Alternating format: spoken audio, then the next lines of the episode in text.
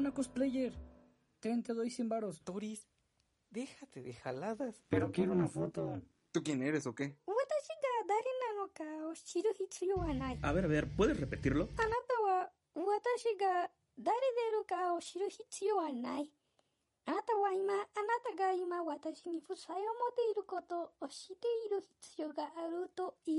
No, pues no veo los subtítulos, así como quieres que le entienda yo creo que ya nos vamos yendo. Coco Karawa daremos animasen. Karawa, ima ya subete ni okane o harawa nakereba narimasen. Tokoro de, Karawa wado, ya te solo shimashita ka? Ahí nomás le pasa el recado a Freddy, de que vinimos por él pero no estaba. Que para la próxima ponga su ubicación del WhatsApp o algo así. No sé, lo que se te ocurra, lindura. No, no podemos irnos sin Freddy. Claro que sí. Mírame, ya me estoy yendo. Ya me voy. Ya me fui. Espérame, yo me voy contigo. Ay, regresen para acá, ¿dónde van? No, pues no le vamos a entender. Ojalá estuviera el chino aquí. De todos modos, pienso que nada más está diciendo diálogos de villano genérico que no aportan nada realmente. Como, como una especie de diálogo vacío. No creo que haya un buen buen trabajo de desarrollo de personaje. No sé, me aburre. No me no me si no musuko tachi ga. Messi. Messi. Messi. ¿Qué transistores? Me está pidiendo que me meta la historia pero yo nomás la cuento, no quiero romper el espacio-tiempo haciéndome personaje de mi propia historia, es como si faltara a mi cumpleaños ya que hicimos planes, eso sería romper las leyes del universo.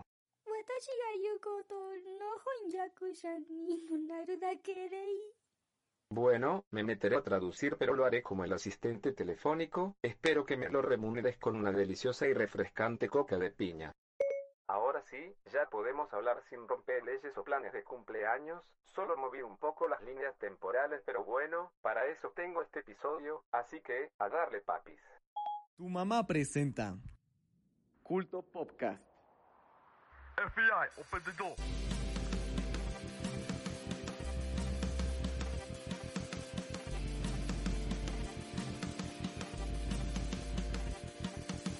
El día de hoy hablaremos de 21 y 22 Jump Street, los DLC y las microtransacciones, Mi vecino Totoro, Sex Education, Taylor Swift, documental Miss America de Netflix, teorías conspirativas mexicanas parte 5, la coca de piña y mucho más.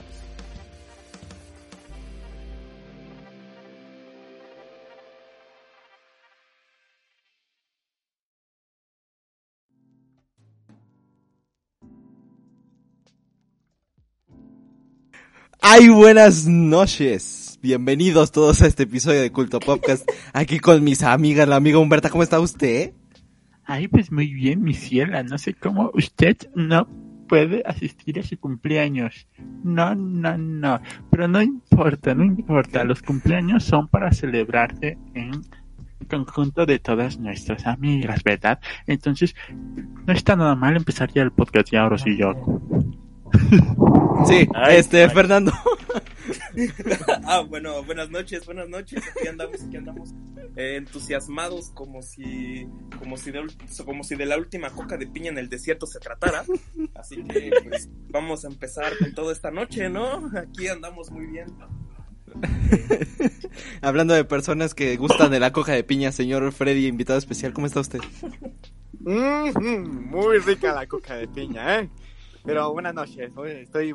Es, es bonito regresar, ¿no? Temprano y estar aquí con ustedes, mis amigas. Y pues vamos a darle con este episodio. Ah, y para darle, qué mejor que el invitado en especialitos, ¿cómo está usted? ah, pues igual buenas noches desde aquí, pues muy bien. Feliz de estar con ustedes una vez más y que me hayan invitado a sus cumpleaños. Muy bien. Este, nada, pues todo muy bien. Aquí la semana muy bien, todos relajados menos Humberto y pues nada. Eh, Como el pues, man. así es, así es. Pero bueno, eh, en este episodio les traemos muchas cosas, así que qué mejor empezar de una vez con la sección de películas.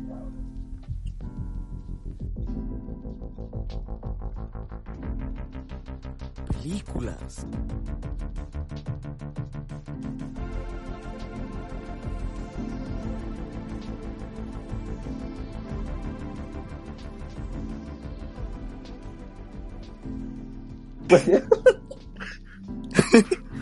Y muy bien, empecemos esta, este hermoso capítulo con una, una película, bueno, dos películas Don Prepucio. muy buenas, muy buenas. Estamos hablando de 21 y 22 Jump Street o Comando Especial 1 y 2, la traducción, ¿no?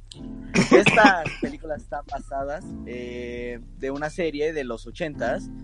Eh, para ser exactos, eh, su primera emisión de 21 Jump Street es el 12 de abril de 1987 y su última emisión de 1991. Este. Pues esta, esta, serie la protagoniza Johnny Depp. eh, es uno de sus primeros papeles donde también se hizo muy famoso. Interpreta a, a un policía que va encubierto a hacer misiones eh, secretas para hacerse pasar por estudiantes, ¿no? Eh, en sí la serie lleva de eso, pero no vamos a hablar de la serie, sino vamos a hablar sobre las películas. En la primera película de 21 Jump Street empieza eh, con Jenko, que es, bueno, este Schmidt y Jenko, que son interpretados por este Channing Tatum, un papuchito, claro que sí, y Jonan Hill, que lo conocemos porque ustedes por dónde conocen a Jonan Hill, yo no, yo no sé. Por el prepucio. Ojalá fuera de otro lado. no. Eh, por. ¿Cómo se llama esta? La de Superbad. Ah, la Super Cool, sí es cierto, sí es cierto. Sí, Cool. sale Miklovin, el Miklovin. Eh, bueno, eh, eh, eh, ellos dos protagonizan esta, esta comedia policíaca, ¿no? Que en lo particular mm, es mi favorita, una de mis favoritas policías, de policías. Y pues empieza con la vida de estos dos sujetos en la secundaria. Eh, Jenko es el chico popular, el atlético, pero el que va mal en sus materias, el que la está tronando. Este Schmidt es el gordito, el nerd, el pues el menos querido, ¿no? Eh, en, en la escena empieza cuando este Schmidt sale del autobús y empieza y quiere invitar al baile de graduación a la chica que le gusta. Ella lo rechaza por ser feo. Pero eso lo deprime, lo deprime mucho, sí, sí, pero eh, el, su, su coestrella, que es Jenko, se burla de él, es el, es el bully de él. Pero después lo llaman para ir a la oficina de la directora, para, para, para avisarle que, no, que sí se va a graduar, pero no puede ir al baile de graduación, así que pues, pues, debió estudiarle más el muchacho. Después, este, resulta que los dos van a la misma academia de policías, lo cual no entiendo porque si Schmidt tenía un futuro prometedor, pudo tener una carrera más chida, ¿no? Pero igual, policía se le va muy bien. Se le, se le va muy bien. Eh, igual aquí tiene sus, sus personalidades totalmente distintas. Jenko es el atleta, el que tiene fuerza y es muy ágil, mientras que este Schmidt es el cerebro y pasa todos sus exámenes. Entonces se vuelven amigos en este punto de la película. Eh, se vuelven pareja de policías y ellos quieren tener ya un un este una misión para atrapar a dealers y todo, pero les dan son policías de parque, o sea, están en bicicletas, pero igual tienen arma. Eh, su vida empieza a cambiar cuando eh, encuentran unos unos traficantes, ¿no? Unos traficantes de drogas y los interrogan, los persiguen y pues eh, atrap- atrapan a uno, pero como son muy idiotas no les leyeron sus derechos, entonces los este los los traficantes quedaron libres. Entonces fueron llamados a- con su capitán y les dijeron que van a revivir un programa que habían eh, un programa de, de policías encubierto que se había enterrado en los 80. Estamos están hablando de la serie. O sea que eh, toda la, la serie es canónica con las películas. Porque ahorita, ahorita van a saber por qué. Este. Cuando. Cuando ya su capitán lo regaña, dice que van a revivir este, este, este programa de policía encubierto y pues van con el capitán Dixon. Sí, Dixon, no piensen en otra cosa, sí se llama Dixon. Eh, casi Nixon como la marca, ¿no? De. Pues ustedes ya saben de dónde. sí, más o menos. Este. Que es interpretado por Ice Cube. Y pues eso yo no sabía. O sea, me saqué de pedo porque ver a Ice Cube otra vez ahí en la pantalla, porque la primera vez que lo vi fue en una otra comedia, pero más familiar de Disney, de, Quieren Volverme Loco. Después hablaremos de esa, porque también es muy buena. Eh, ahí se supone que salió una nueva droga. Eh, no me acuerdo más o menos del nombre, pero eh, venía en cinco, había cinco fases. Uno, que te ponía todo loco. Dos, agresivo. Tres, tenía, te quedabas todo hipnotizado, te quedas este, como, como vegetal, vaya, ¿no? Cuatro, este, empezabas a, a pues, tener mucha confianza, ¿vale? No mucha confianza. Y cinco, pues ya, te, te dormías. Pero eh, les enseñaron un video donde un chico se grabó probando esta droga nueva que está en una escuela. En secundaria, más eh, para ser exactos, era una secundaria, o sea, ya tomaban drogas. ¿Qué le pasa a Estados Unidos? No lo sé. Pero resultó que ese sujeto murió por sobredosis. Entonces, la misión de Jenko y Schmidt tienen que encontrar al dealer y eh, infiltrarse con el dealer, encontrar al proveedor para arrestarlo, ¿no? Eh, y lo hacen, van a los dos a la escuela, van se van a la casa de los padres de Schmidt para, pues, pues para que sea, sea creíble, ¿no? O sea, sus, sus identidades son este Brad y Doug McQuaid, según son hermanos, pero no se parecen en nada. Ya después que ya están en la casa de los padres de Schmidt, ya van su primer día de escuela y Schmidt tiene mucho miedo porque él fue un perdedor en la escuela y Jenko fue pues el, el más crack, ¿no? Pero aquí se vuelve a la jugada porque ahora resulta que ser como Schmidt era en la secundaria es ser cool y pues ser un completamente idiota, pues no, no está muy bien visto. Entonces ya Jenko... Ah, para eso eh, van con el director porque eh, Jenko inicia una pelea y son llamados al director y les dice, ¿quién, es- quién de ustedes es Doc? Se supone que Doc era Jenko y, Jen, y este Schmidt era Brad. Porque para que cada para que cada quien tuviera sus personalidades porque uno era el cerebro y otro era un idiota. Pero como son idiotas cambiaron sus identidades. O sea Jenko se terminó siendo Brad y Schmidt terminó siendo Doc y, y aquí es donde empieza todo lo bueno. Este Jenko se fue a las clases de química avanzada mientras que este Doc se fue a la a, hacer deporte etcétera pero conocen a su, a su- Bueno, voy a adelantarles un poco porque si no me voy a tardar mucho. Mm, Smith tiene un grupo de amigos que sale también sale, sale, Brie Larson y también el hermano de, de este James Franco, que es Dave Franco. Aquí también hace uno de sus grandes papeles porque a mí sí me encantó. Veamos. Después de que ya se está infiltrando, eh, Schmidt se da cuenta que su amigo, que es la, es- interpreta a Dave Franco, es el dealer. Él es el dealer y pues lo quiere mantener en secreto. Mientras que Jenko sí quiere atraparlos en verdad, porque él sí está tomando su trabajo de policía muy en serio. Eh, resulta que ya para acercarse hacen una fiesta y pues ya, ya está infiltrado, ¿no? Para, para al final de la película mm, son descubiertos, bueno, no descubiertos, sino el amigo de, de Schmidt, que es Dave Franco, mm, veamos, sospechaba de que era policía, pero eh, Schmidt y Jenko pelearon y eso calmó sus sospechas. Entonces fueron, eh, los, les dijo que si lo ayudaban para, para porque tenían un, un, entre, un, un paquete muy grande, una piñata, para entregárselo a unos, este, unos traficantes, pero que resultaron ser los de la primera persecución de toda la película, los que persiguieron y no pudieron atrapar. Entonces ellos tenían, corrían el miedo de que sean descubiertos y todo se vaya a la fregada. Ya después que si los, descubri- los, los descubren, entonces sale Johnny Depp, de, este, estaba encubierto con los traficantes y su compañero. Entonces este, dice que estuvo muchos años eh, encubierto con los traficantes para poder atraparlos, para que Jenko y Schmidt lo arruinaran completamente en una sola noche.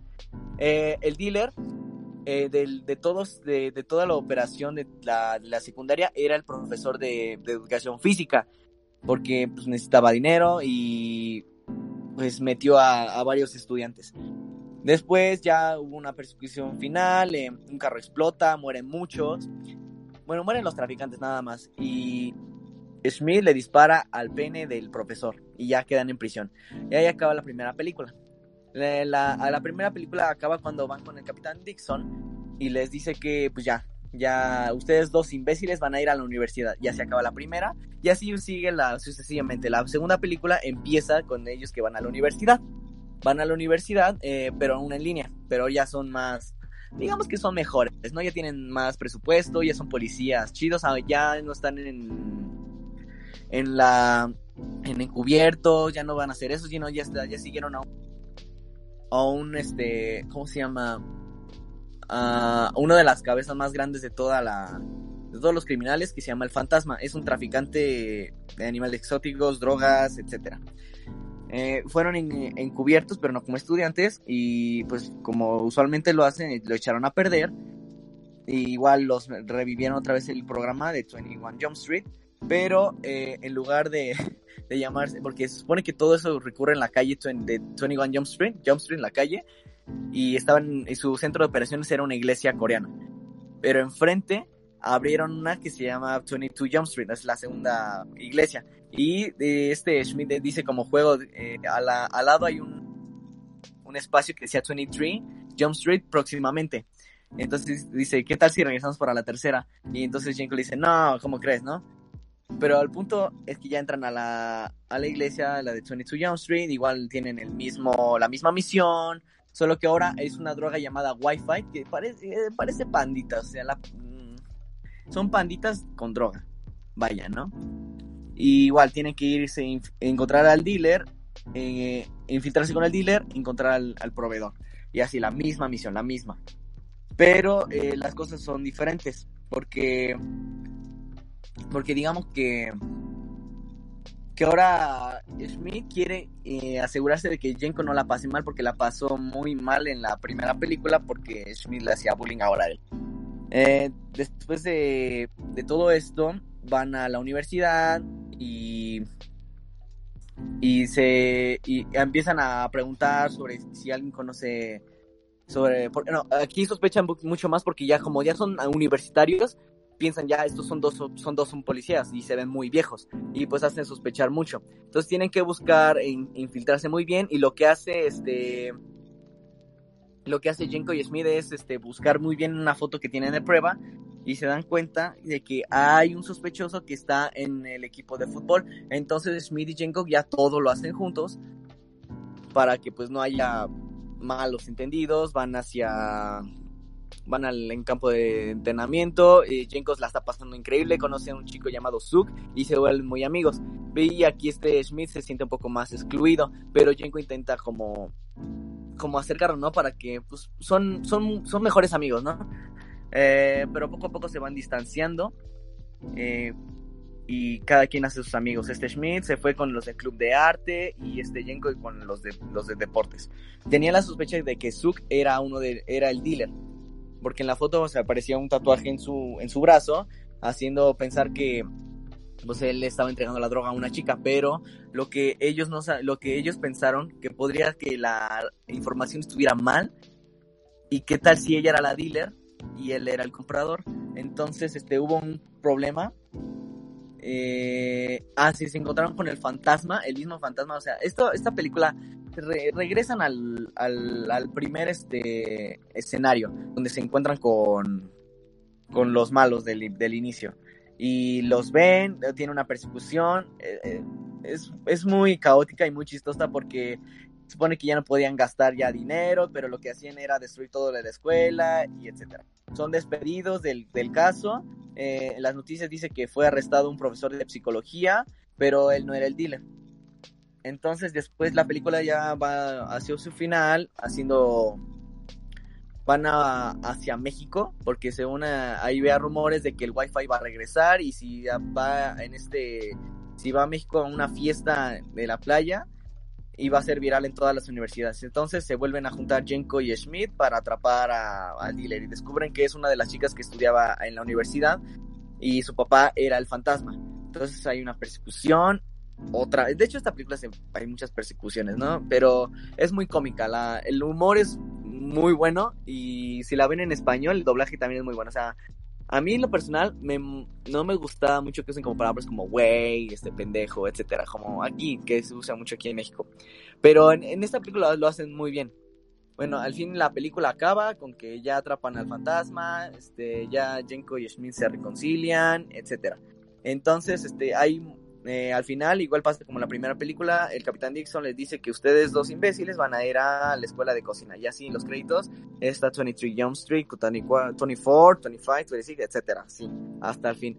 Pero lo que me gustaría compartirles también es una noticia que andaba circulando que iba a haber rumores de, de un posible crossover entre esta franquicia y la de Hombres de Negro. Solo que a mí en la persona sí me hubiera gustado verla, esas dos franquicias juntas, porque me encanta Hombres de Negro y Comando Especial, igual es una de mis películas favoritas, la recomiendo mucho. Entonces, pues aquí sería todo, señor Carlos. Este, aquí concluyo con esta, este crossover, que si les hubiera gustado, porque a mí sí. Y ya. Muy bien, muchas gracias, señor Freddy. Pues esa fue la sección de hoy. Gracias por darnos una sección, señor Freddy. Y nada, pues seguimos con, con lo que viene y ya vamos a la sección de anime. Anime.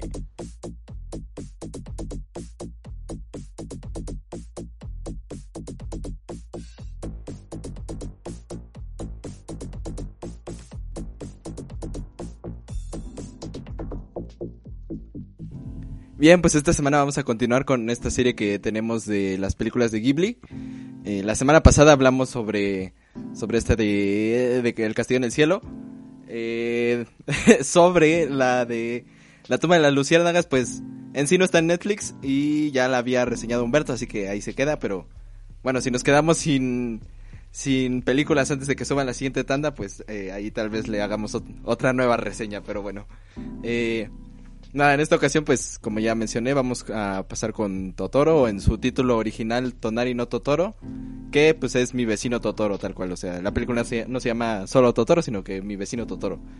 Y bueno, eh, esta película eh, fue lanzada en el 88 y bueno, es la una de las primeras cosas que te saltan así como a la vista es que eh, pues cuando la pones eh, la película solo dura poco más de hora y media, creo que hora y veinte y algo minutos y pues nada, ¿no? Es una historia bastante corta, pero aún así pues sí tiene eh, un encanto, ¿no? Por algo es yo creo que de las películas más eh, pues digamos conocidas de, de Estudio Ghibli, ¿no? Y de las que más impacto tuvieron eh, así en la en el mainstream, como se suele decir.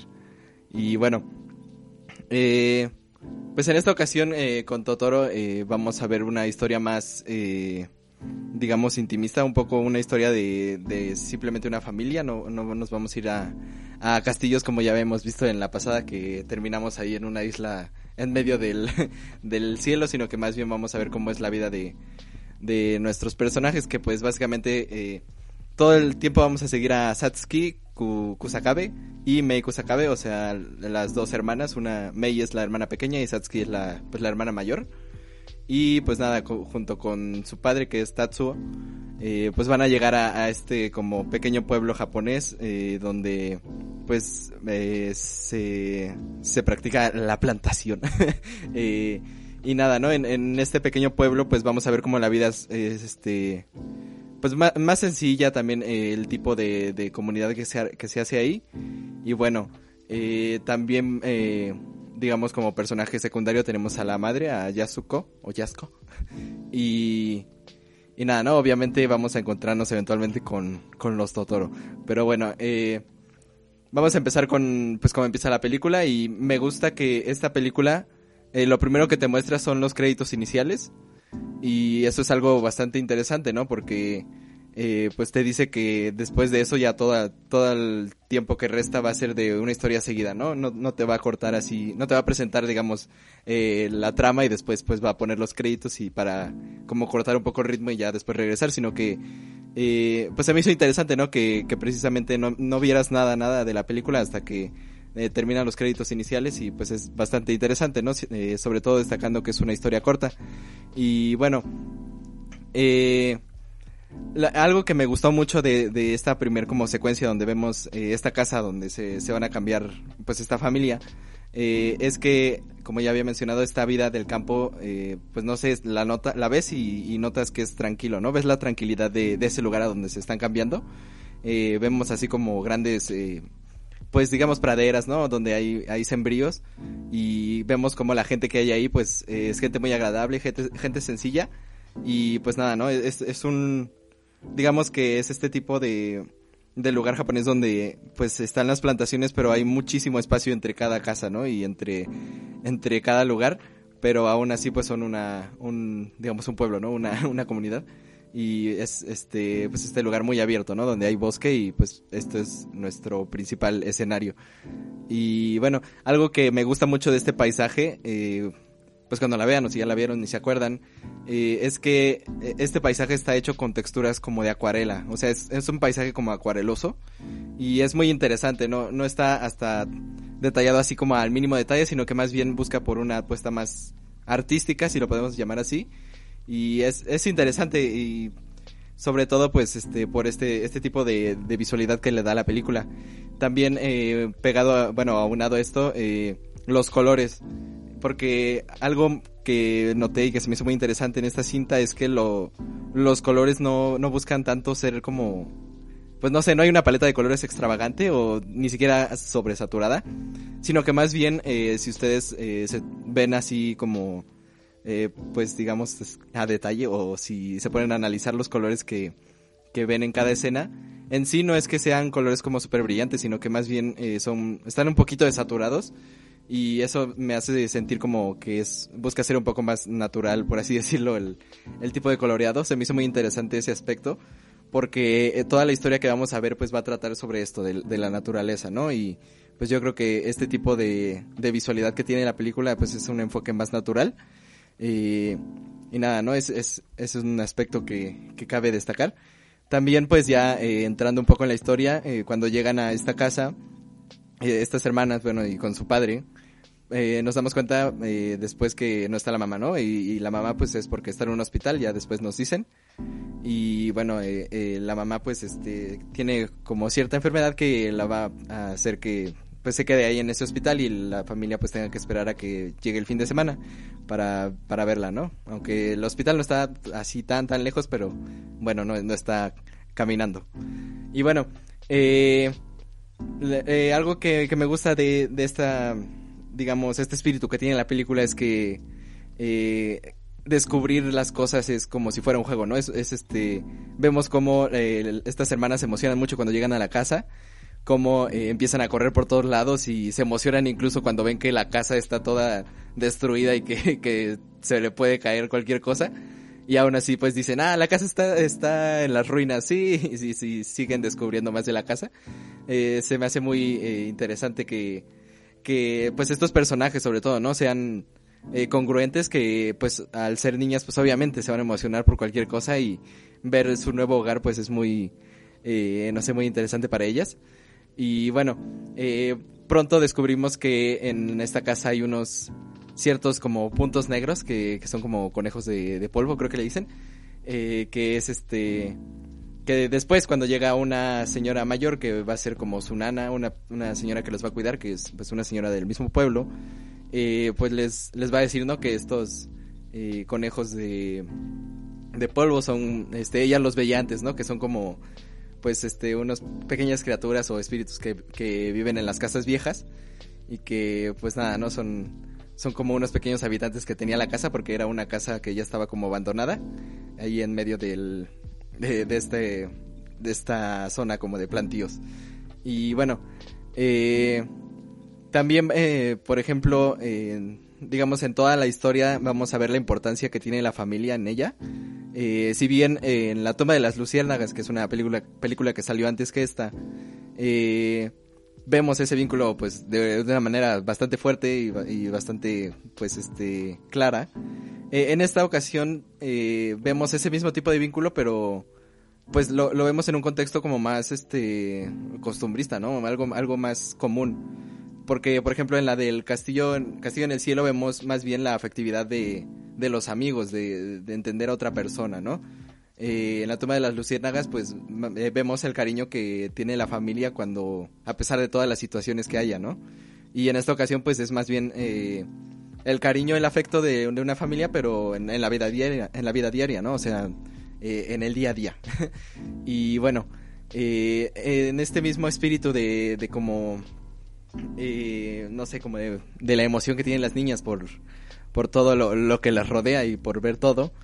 Eh, pues también vemos como la, la misma naturaleza es algo mágico, ¿no? Este, desde los eh, Totoros, que pues Totoro eh, básicamente es- son, Totoro eh, son espíritus del bosque. Y bueno, ahí Totoro no es tal cual simplemente ese monstruo enorme que, que- que vemos por todos lados, sino también eh, Totoro también es eh, estos eh, como chiquito y mediano que salen eh, al, al- pues mm, ya un poco avanzada la película. Eh, también son Totoros, ¿no? Porque Totoro pues, son espíritus del bosque. Y por ejemplo el mediano es de color azul, el pequeño es como de color blanco y el grande es de color gris, ¿no? Y en, en el primer encuentro que tiene Mei, que es la niña chiquita con los con estos totoros que son el chico y el mediano, eh, vemos que, son como fantasmales, pero aún así logra verlos, ¿no? Es como si al ser tan joven todavía pudiera este, conectar con, de ese modo con la naturaleza, ¿no? Como ver los espíritus de, que ella misma tiene. Porque recordemos la importancia que tiene la naturaleza en Japón, ¿no? Es obvio que pues eh, no sé, o sea, la mayoría podemos eh, reconocer que hay- le dan mucha importancia a la naturaleza en, en todo el eh, oriente y vemos cómo se venera y se le respeta, ¿no? Y este mismo tipo de mitología sobre pues los espíritus y, los ancestros y todo esto pues está muy muy presente, ¿no? Y pues el bosque también es adorado, de hecho vemos como eh, la misma familia va a agradecer al bosque, o sea, se van a, a un gran árbol que está en el bosque y pues le agradecen, ¿no? Que, que los deje vivir ahí y que pues les den ese hogar, ¿no? Y vemos cómo hay este respeto, ¿no? A la naturaleza y también de ese respeto pues sur- surge todo lo- la magia de, que tiene ella, ¿no? Que vamos a ver en la película. Eh, pues nada, ¿no? Eh, también, por ejemplo, en cuestiones eh, de música, eh, em- eh, se nos presenta el tema de Totoro hasta esta parte donde encontramos a los primeros Totoros, que pues es esta tonada, ¿no? Que conocemos todos del Totoro, Totoro. Y va a estar presente siempre que veamos estos como espíritus. Y, siempre nos va a indicar que algo, que algo mágico va a pasar. O sea, siempre que, que pasa eh, esa, esa canción, eh, puede sonar de distintas maneras, pero pues siempre va a tener esa misma tonada. Eh, siempre vamos a, a- intuir que algo va a pasar. Tiene ese punto como mágico también la, la música. Y, y bueno, eh, ya desde, pues May por curiosidad sigue a los fantasmas y pues termina llegando a, a donde está este, pues se, se termina siguiéndolos y se van por el medio del bosque y termina cayendo en un hueco de un árbol gigante y, y nada, ¿no? Este, cuando llega ahí ve a, a Totoro, ¿no? Pero Totoro está como dormido y volteado porque Totoro duerme todo el día y, y trabaja en la noche. Eh, y bueno, eh, pues le, le da curiosidad, ¿no? Cuando ve a Totoro. Eh, no es que se espante porque sea un, un gran monstruo peludo, sino que más bien como que le da curiosidad, no, no, es, no es que le dé miedo, ¿no? Como que pues este dice, ay, ¿qué es esto? Y le empieza así como a, a, a tocar eh, la cola porque pues es este lo único que, que ve de él y, y siente como es peludo, ¿no? Y, y pues en vez de, de espantarla, pues como que le da más curiosidad, ¿no? Y, y, y es muy interesante que, que en vez de darle miedo, les emocione por conocer este, este ser, como mítico. Y ya después lo reconoce como Totoro, ¿no? E- Ella misma dice que, que él es el espíritu del bosque. Y nada, no se queda dormida en, en su panza, o sea, este nivel como de, de inocencia que hasta eso podríamos decir, ¿no? Que tiene la niña de, de no temerle a una criatura así, sino más bien, pues, confiar que es, que es un ser benigno. Y nada, ¿no? Cuando se queda dormida en su panza, eh, pues despierta, pero ya no está ahí, ¿no? Y bueno, este eh, es como este esta pequeña conexión que tiene Mei, ¿no? Con, con Totoro, con la naturaleza misma. Y eh, de ahí podemos pasar al siguiente encuentro que, que hay con Totoro, que pues es el más reconocido, ¿no? El más recordado, que es este don, este esta escena donde están esperando la lluvia y de repente llega Totoro y le dan un, un paraguas, ¿no? Y es el típico póster que vemos en todos lados de, de la película. Y, y aquí es donde pues vemos eh, pues digamos el carisma que tiene Totoro, ¿no? Porque eh, pues es un, ser gigante, es una cosa que como de 3 metros, como de 4 metros, eh, y aparte es enorme, pues es muy ancho, ¿no? y, y nada, ¿no? Es tierno y lindo, a pesar de ser pues tremendo animalón, porque, no sé, tiene este, este punto como de curioso, como de, de inocente también, porque pues se emociona mucho cuando descubre cómo se usan paraguas y jamás lo va a soltar en la película. Y pues nada, ¿no? Es como emocionarse por descubrir algo nuevo en algo sencillo. Y es como este punto que nos, eh, nos hace empatizar a la película, ¿no? De, de hace cuánto no te emocionas por algo así y, y nada, ¿no? Como que nos hace sentir así como recordar a nuestra infancia en ese aspecto. Y pues de, de la mano de Totoro también nosotros como que redescubrimos eh, pues la naturaleza, ¿no? Este espíritu del bosque eh, va a hacer que, por ejemplo, va a hacer que una planta crezca, pues sea todo un evento mágico, ¿no? Increíble porque pues este hace como un, tipo de movimientos donde él, él hace que brote, ¿no? Eh, unas eh, ¿qué? unas bellotas, bueno, una- unas semillas que, que plantan las niñas y entonces vemos como, como es hasta divertido incluso, ¿no? Este hacer que crezca una planta y pues termina siendo un árbol enorme de, de, todo de todo el esfuerzo y y nada, ¿no? E- Es este muy interesante, ¿no? Que, que se nos ponga así la naturaleza, porque recordemos que pues estos eh, eh, espíritus son hasta cierto punto como una metáfora de, de lo, cómo funciona la naturaleza. Y pues es este bastante, pues digamos, fascinante, ¿no? Que, que se vea de esa manera. Por ejemplo, también eh, en un punto toman como el aspecto del viento. eh, junto con Totoro, las niñas pues eh, eh, se suben como una especie de, de, perinola ¿no? que, que ponen en el piso. Y ya se suben en, e- en ella y empiezan como a planear. Y entonces se convierten en el viento. Y entonces eh, pues empiezan como a volar por todos lados y ven como ellos, ellos este, empiezan como a, a soplar como si fueran del viento, ¿no? Y, y pues es hasta, ese, hasta cierto punto como que la sensación de libertad que te, que te da el viento, ¿no? Cómo te hace sentir libre. Y también otra cosa que vemos es eh, la, los pájaros como, como música, ¿no? Eh, al final terminan encima del árbol y empiezan a tocar una especie como de, de, de flautas eh, y, y nada, ¿no? Es como, como si la música de los pájaros fuera música que nosotros podemos tocar, ¿no? Es como eh, esta música eh, pues muy especial de la naturaleza y la manera de expresarse de ella, ¿no? Y pues no, todo esto, eh, muy interesante es que todo esto lo veamos mientras el papá, que pues básicamente representa a los adultos, pues se lo pierden por estar ocupados con el trabajo y con otras cosas, ¿no? Eh, es bastante interesante ese punto. Y pues como ya lo mencioné, ¿no? Eh, de esta película me gusta mucho, bueno, y sobre todo de Ghibli, me gusta mucho esta sensación de que estás redescubriendo todo lo que has olvidado, ¿no? De estas sensaciones de emocionarte por el mundo y por las, las pequeñas cosas. Eh, por ejemplo, como ya mencioné en este al inicio, pero también, por ejemplo, con esta película y con la de la toma de las luciérnagas, eh, vemos personas, no, no solo vemos eh, pues hay unos dibujitos que están ahí en este por hora y media en, en la pantalla, sino que vemos eh, pues personajes que, que sí, eh, como ya dije, son congruentes, pero también eh, pues digamos se sienten reales, ¿no? Porque, por ejemplo, las niñas, pues no sé, por ejemplo, May, que es la niña, niña pequeña, eh, pues hace berrinches, eh, le gusta jugar, eh, este tipo de, cosas, ¿no?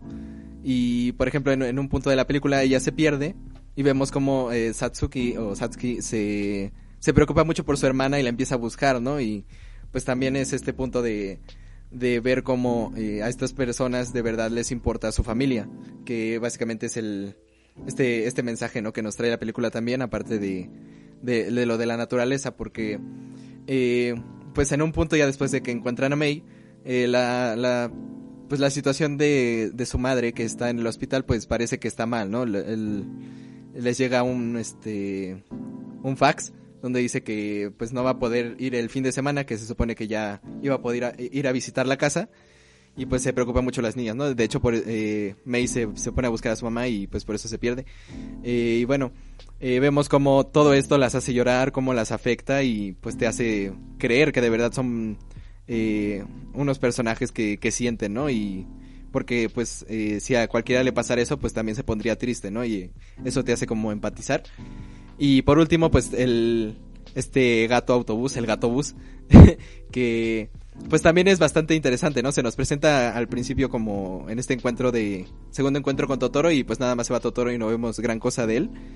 Pero ya después de que eh, eh, también eh, cuando buscan a May lo utilizan, pues vemos como es también un, este un autobús bastante mágico, ¿no? Y cómo puede navegar sin problemas por cualquier cosa, por el mismo bosque que se empiezan a separar los árboles y cómo puede caminar incluso por encima de, los cables de alta tensión y, y no pasa nada, ¿no? Y vemos como esta, esta manera de, de ver al mundo pues es este muy, muy interesante y sobre todo eh, algo que muchos hemos olvidado, ¿no?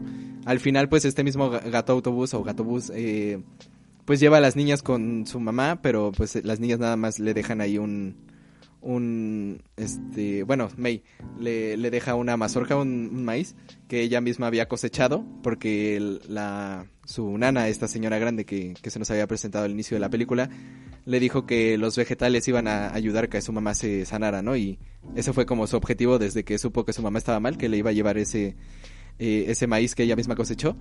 Y pues eh, vemos cómo se lo dejan ahí y, el, y su mamá lo encuentra, bueno, su papá que la había ido a ver porque pues le había llegado el fax, eh, ve que, que estaba ahí y se pregunta de dónde salió y tenía un mensaje, ¿no? De que era para su mamá, así que de cierta manera eh, la mamá dice pues que ella creyó haber visto a sus hijas, ¿no?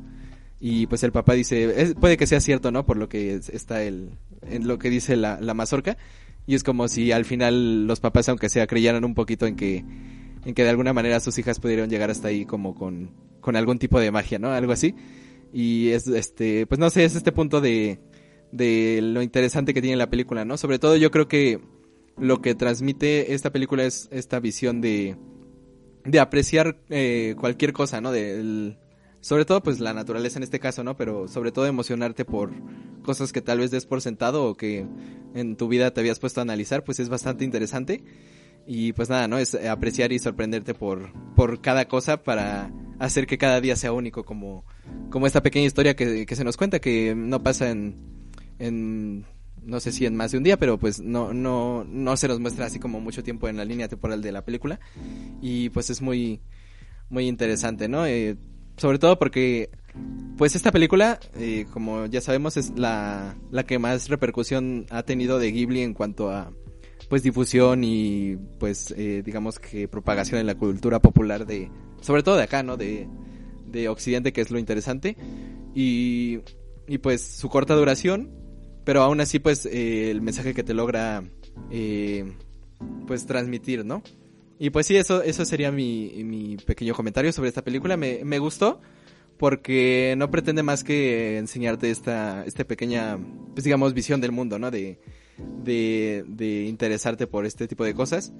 Y pues nada, eso sería todo. Pero pues antes de irme, no sé si alguno de mis compañeros que supongo que han visto esta película porque es de, de las más importantes de, de esta productora, eh, quiera decir algo sobre mi vecino Totoro.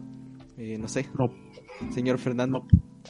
Bueno, pues yo la vi hace mucho tiempo. De hecho, alcancé a verla, por, la vi por primera vez en el Canal 11, eh, un domingo, recuerdo, hace, hace unos años ya. Y en un principio yo no entendía muy bien qué estaba pasando. Es, de hecho, esa película fue mi primer acercamiento a Ghibli. Y no inventes, me, me gustó mucho, me gustó mucho. No sabía qué estaba viendo, pero me estaba gustando lo que estaba viendo. y de repente entro a un plano escolar distinto, o sea, el de la prepa, de la secundaria a la prepa, y me doy cuenta que había mucha gente que traía cosas de Totoro, como esta clásica sudadera, ¿no? No sé si siempre llegaron a ver a alguien que traía esa, eh, que casi casi era, casi casi era como un mameluco, ¿no? Y wow, yo dije, wow, entonces aparece esto tiene más repercusión de lo que creí. Y, y, pues siempre ha sido una película de que ha estado en mi más alta estima por eso mismo. Y me gusta mucho el tratamiento de el- esto que llegaste a hablar un poquito de la inocencia. No sé, siempre ha sido uno de los factores que me gustan más de las películas de Ghibli. No en todas está, pero yo creo que es uno de los más, de los más relevantes a mi gusto, o de los que se destacan de una manera más fina, o es lo que pretenden que, que salga más a flote. Pero en general, para mí esta película es muy más especial y no puedo hablar de manera objetiva de ella porque me gusta mucho. Eh, es más enternecedora para mí que otra cosa y pues aunque le encuentro sus defectos como a cualquier cosa se le pueden encontrar, pues le tengo un cariño muy, muy ciego, por así decirlo. Sí, y como mencionas, pues a lo mejor muchos la vieron en, en su infancia, ¿no? En, en este punto donde pues tú también te emocionas al mismo tiempo que las, que las protagonistas, eh, podríamos decir. Pero también cuando la vuelves a ver, pues, te- aunque no la hayas visto antes, pero si la ves de, de más grande, como que también te hace, ¿no? Recordar ese tipo de cosas. Por lo menos eso es lo que a mí me hizo sentir. Yo la había visto, pero pues no le había prestado mucha atención, así que no me acordaba de casi nada. pero ahora que la, que la volví a ver, por sí, sí me transmitió ese tipo de cosas, ¿no? Yo, yo le llamo el efecto chavo del 8. Vamos a ver por qué va a ser por qué. Porque lo que, lo que le pasaba a mucha gente que se llegaba a identificar cabronamente con la obra de Roberto Gómez Bolaños es que de repente te, te centrabas tanto en ella que olvidabas los obvios errores que tenía. Porque obviamente el chavo tenía muchos errores, pero los descartabas porque ya te significaba para ti algo más. Yo creo que en Totoro pasa exactamente lo mismo. De repente podemos ver obviedad, o sea, claridad y claridad y detalle de errores, pero estos no van a importar porque aún seguimos con esta espinita de gusto por la misma película. Sí, sí, sí. Eh, señor Freddy, ¿algo más que decir? Eh, yo, sí, eh, yo la volví a ver en la semana y igual, sí, no, es una película que no va a ningún lado, pero al verla, no sé, si- siento como mucha paz, ¿saben? Mm, Me gusta, me, me tranquiliza, o sea, la, la música, el tipo de, de animación que tiene, como tú mismo lo dijiste, Carlos, es, es que igual sí te vas emocionando poco a poco y a mí en lo personal a mí me tranquiliza, o sea, me llenó de una paz enorme. Entonces, este, sí, la tengo muy en mi, en mi, en mi pecho, en mi corazón. Y pues, sí, a mí me encantó, a mí me encantó. También fue de mis primeros acercamientos a, a este tipo de películas. Sí, eh, como pues ya habíamos mencionado en la del Castillo del Cielo, ¿no? Eh, pues es muy interesante que, que Ghibli pueda crear este tipo de, de ambientaciones, ¿no? Porque yo creo es más fuerte aquí, porque había mencionado en Castillo del Cielo, ¿no? Que te gustaría vivir en ese tipo, en ese pues universo que se te presenta. Yo creo que aquí es más fuerte porque sí ves la vida como es tal cual en, en el lugar, ¿no? Y sí precisamente, eh, a pesar de todo lo que pase, pues que este, no sé, la sensación de que es una vida pacífica en el, en el bosque y cómo pues eh, estos pequeños problemas que se presentan pues eh, al, al final del día se resuelven bien pues te, te da esa sensación de que de que todo puede salir bien y que todo va a estar tranquilo no y también es ese ese punto de, de no preocuparte como los adultos lo hacen en la película por ejemplo no y no sé este hitos tú la viste Pues yo recuerdo que la vi igual hace mucho tiempo y creo que la vi por partes, o sea que realmente no me acuerdo de nada y no recuerdo si tenía historia o no, o sea, solo tengo así como flashbacks de algunas escenas, pero la verdad nunca nunca entendí de qué trataba o ah va Humberto de qué era. este, tú este que tienes una opinión contraria qué ¿Qué- Sí. qué tienes que decirnos Eh, disculpen si se oye ruido de fondo. No es algo que No no, puedo oye. controlar, pero bueno. Este, eh, ah, desde hace tiempo, ¿no? Eh, incluso desde hace mucho antes de- del podcast, era como de las cosas que intentaba ver, porque eh, para, para entrarle a esto del ánimo, pero por alguna razón, al momento de empezar a ver, a, a ver la película, me daba, me empezaba a dar mucha flojera, así de seguirla viendo. Eh, me da mucho sueño esa película. este, pero ahorita que mencionó Freddy lo de que te, te da paz, pues como que lo empecé a relacionar un poquito, ¿no? Porque en sí la película eh, como tal es una ambientación, eh, pues muy bonita, muy bonita. Y igual la, música y todo lo, hace ver como que, que estás como en el ambiente eh, que todo el mundo quisiera estar, ¿no? Es como un ambiente neutro, un ambiente de, de felicidad, de tranquilidad. Eh, sin embargo, como en realidad no pasa nada en la película, pues a mí se así como hay una hora y media que que no va a pasar nada, no siento que estoy perdiendo mi tiempo con esta película y eh, pues ya mejor veamos qué nos trae el futuro con la siguiente eh, sección porque de, de, películas de Ghibli porque esta a pesar de que el diseño de Totoro está chido a pesar de que eh, pues es como de, de- los iconos de, Ghibli yo siento que no es una película para mí.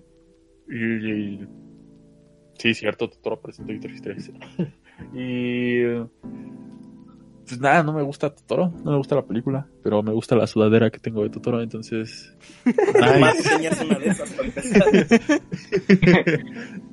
Y- Humberto Furro confirme. Así es, Fu- Furberto. Y, Furberto. No. y pues ya no sé qué más decir de Totoro. A mí me, me- me aburre mucho esa película. Muy bien. Y pues nada, si no hay más que decir, eh, sigamos con Furberto Totoro y pasemos a la sección de videojuegos.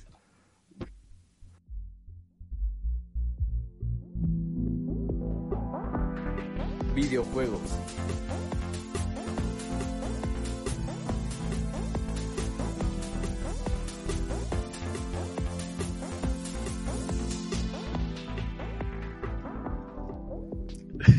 Ahora, este, vamos a hablar, vamos a seguir en esta sección de videojuegos con lo que siempre, con lo que hemos estado trayendo en varias semanas de esta temporada, que son eh, eventos, sucesos o cosas importantes que han pasado en la industria del videojuego a lo largo de- del tiempo.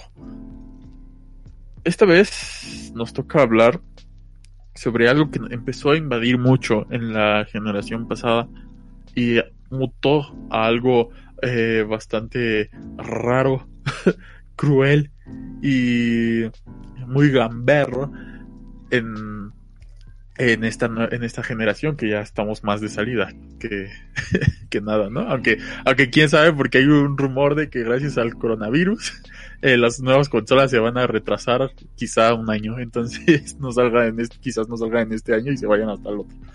Pero ya vamos, en- ya eh, después del dato curioso eh, de- de- del día de hoy, pues vamos a hablar sobre el DLC y las microtransacciones.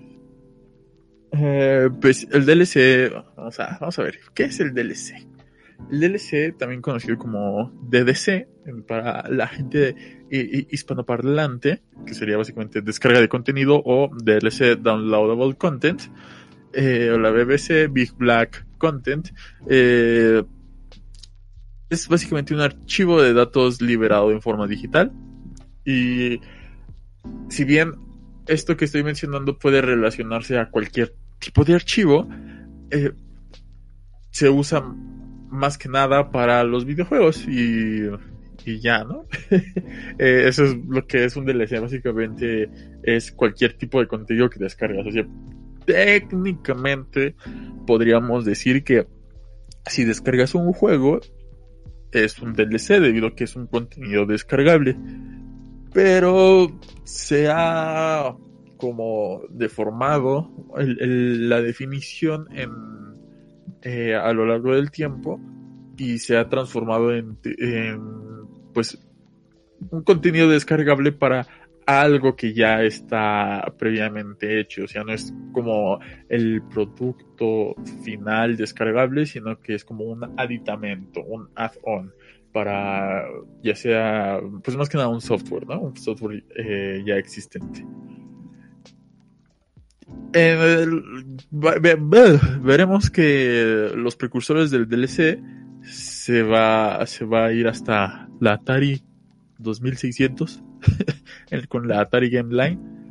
Y eh, pues técnicamente era porque descargabas juegos usando tu línea telefónica que ha de haber sido bastante eh, tardado eso. Un servicio similar a lo de la Atari era la Sega Channel. Y otro puede haber sido el- este sistema de, de Nintendo que era vía satelital del BS. Pero, o sea, BS, no DS, BS.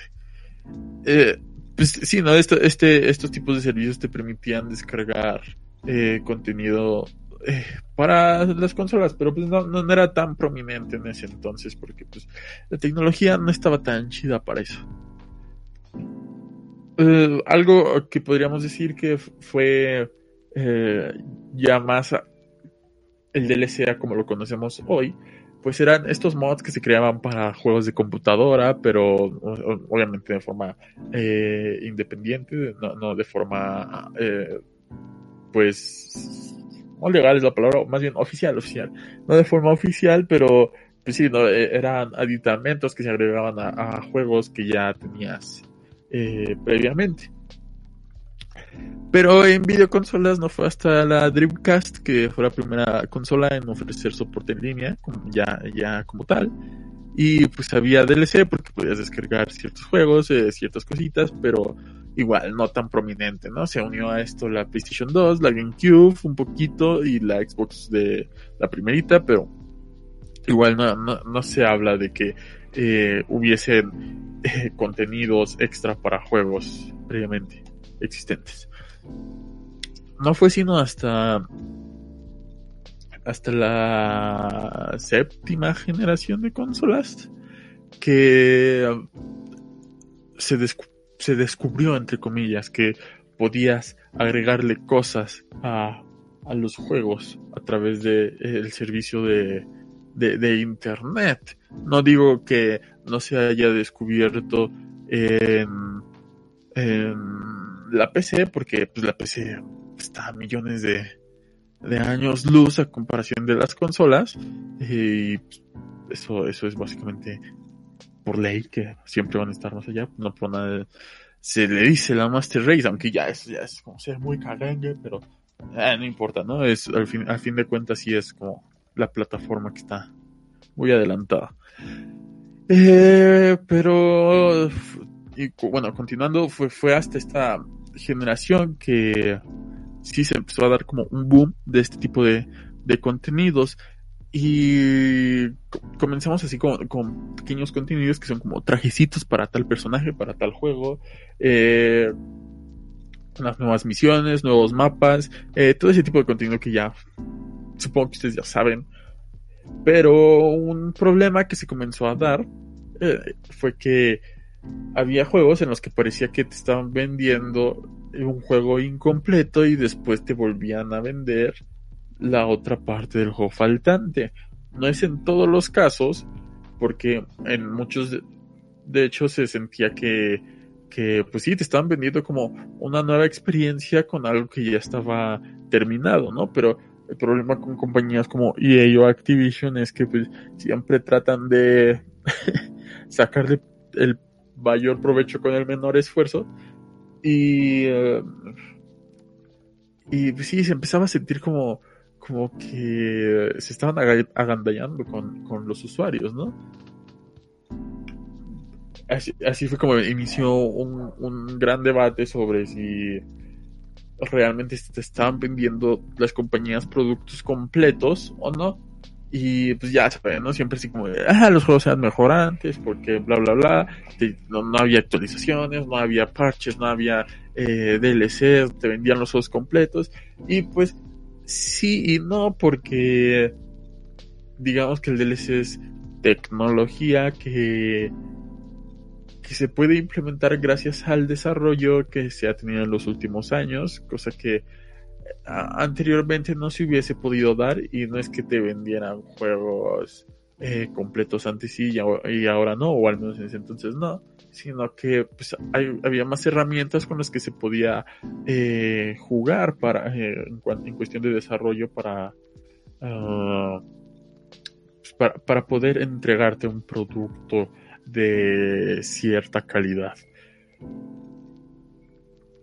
Entonces existió este gran debate durante la generación pasada sobre el DLC.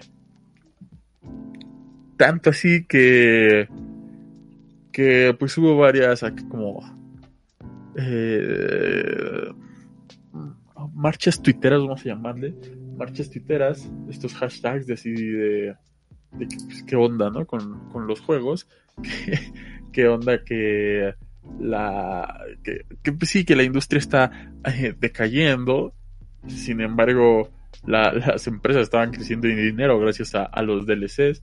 Eh, que les estaba resultando como una herramienta para generar todavía mucho más dinero del que se generaba creando eh, o vendiéndote el juego base. Porque cuando te, te, tenemos en cuenta cosas como Mass Effect 3, sobre todo, que pues técnicamente el final es un DLC. el final de la saga de Mass Effect es un DLC. Y eso se debe a varias, otras varias cosas, no nada más que haya sido un juego incompleto, se debe también como a berrinches de los fans de que no les había gustado el final, entonces ya les hicieron un DLC con un final que pues lo aceptaron más, pero eh, eh, no, no estamos para hablar de eso. Entonces, tanto fue el hecho de que las empresas comenzaran a usar el DLC que se empezó a normalizar a tal punto de que ahorita ver que algo trae un DLC pues es así, ah, pues sí, es, es obvio, ¿no? Va a traer DLC. eh, otra cosa que, que surgió como debate es que eh, cuando se anuncian DLC antes de que se estrene el juego, porque ahí es cuando se siente un poco más de que pues te están recortando eh, algo de del juego base que ya vas a comprar en sí y después te van a vender otra cosa. Eh, le ha pasado a, a muchos juegos de Bandai, de esos de anime, que acá que todos son iguales, pero que siempre te vende acá como el juego y te dice, ah, y si lo, lo precompras, si lo preordenas, te vamos a regalar tales trajecitos, tales mapas y todo eso, pero eh, o te vamos a regalar tales misiones o, o y van a estar también disponibles para que las compres en caso de que no lo preordenes y cosas así, ¿no? Le pasó a The Legend of Zelda Breath of the Wild así como, bro, ¿por qué? Pero eh, sí, hasta ahorita ya eh, se ha, normalizado estas prácticas del DLC y sobre todo porque dejó de ser un problema, entre comillas, porque surgió otro que estaba eh, que ese sí estaba, que está peligroso, porque ya se han dado varios casos, pero bueno, es hora de hablar de las microtransacciones. ¿Qué es una microtransacción? Podríamos decir que es como la evolución del, DLC, por así mencionarlo, eh, ya que, pero, pues bueno, las microtransacciones son un modelo de negocios donde los usuarios pueden comprar bienes virtuales a través de pequeños pagos de un software previamente existente o precomprado. Entonces, pues técnicamente este modelo de negocios nació en, en juegos free to play. Eh, hay un cuando estás buscando así como la, la documentación un poquito sobre los micropagos en los videojuegos, se remonta todo a, a Jabo, el juego de, de, estos monitos online que eran como tus avatares en, mundos virtuales y a Second Life, en los que podías comprar pues técnicamente eh, ropita, eh, membresías, eh, mediante pagos pequeños o membresías eh, de un juego que pues ya, ya existía y lo podías jugar ¿no? libremente esto se fue incrementando con cosas como el Facebook Gaming, eh, todo este tipo de juegos como eh, Farm City, eh, Millionaire City, todos esos juegos de ciudades que había en Facebook de a montones, allá por los años 1600, allá por los años 2009, 2011, de ese rango, ese rango de tiempo. Y pues sí, no eran eh, estas cositas así como de, ¿quieres tener más tiempo para o incrementar las ganancias de tu granja? Pues páganos tanto y vas a ver que tu granja va a crecer. igual se fue expandiendo a juegos de celular y cosas como eh, Candy Crush que te vende acá como los power-ups para que puedas ganar y que a cada rato así como, ay, perdiste, si compras esto, vas a ganar. Y eh, no hay ningún problema, ¿no? Porque tú puedes decidir si seguir, eh, si comprarlos o no. no. no. te está restringiendo y no se siente tan mal porque al fin de cuentas eran en juegos free to play, no habías pagado realmente nada para, para poder jugar ese juego y nada más te estaban como promocionando o vendiendo cosas extra que no era necesario que compraras. Entonces, ¿cuál fue el problema? se expandió a juegos completos. Eh, juegos que previamente te habían costado entre 40 y 60 dólares, te empezaban a vender eh, cosas extras, ¿no? Cosas que que pues no estaban dentro del juego y pues días, pues sí, ¿no? Atuendos, cosas cosméticas, pues no hay problema, no es necesario que los compres. Pero cuando técnicamente tiene, para ganar tienes que pagar, pues no está tan chido, sobre todo porque eh, pues ya compraste el juego, ¿no? Ya, ya sacaste tu bolsa 60 dólares. eh, y aparte quieren que, que, que gastes más en pequeños pagos y te lo dicen así, ¿no? Pues cuesta poquito, ¿no? Pero pues de poquito en poquito. eh, se va llenando el jarrito. Pero... Y es aquí cuando, cuando se vuelve un, en un problema. Porque ha habido casos de niños que pues, dicen que sí, como tienen la tarjeta de, de crédito de sus padres, pues empiezan a gastar, a gastar, a gastar, a gastar, a gastar. Y se ha- hay un caso en, en el FIFA 19, me parece, que un niño en su Nintendo Switch compró como eh, cositas de, de- del FIFA, no, no sé qué eran, pero fuera creo un millón de dólares en pura microtransacción. así como qué. Y ta- tanto así que, que Nintendo se puso eh, así como de pues, qué onda con el vato, ¿no? Y ya hubo ahí como ciertos problemas legales. Nintendo regresó eh, parte del dinero, si no es que todo el dinero, aunque el problema era ahí. ahí. Eh, pero bueno, ahorita, continuamos, ahorita con- continuemos, continuemos. Ok, ahí es irresponsabilidad de los padres, ahí es irresponsabilidad del niño, pero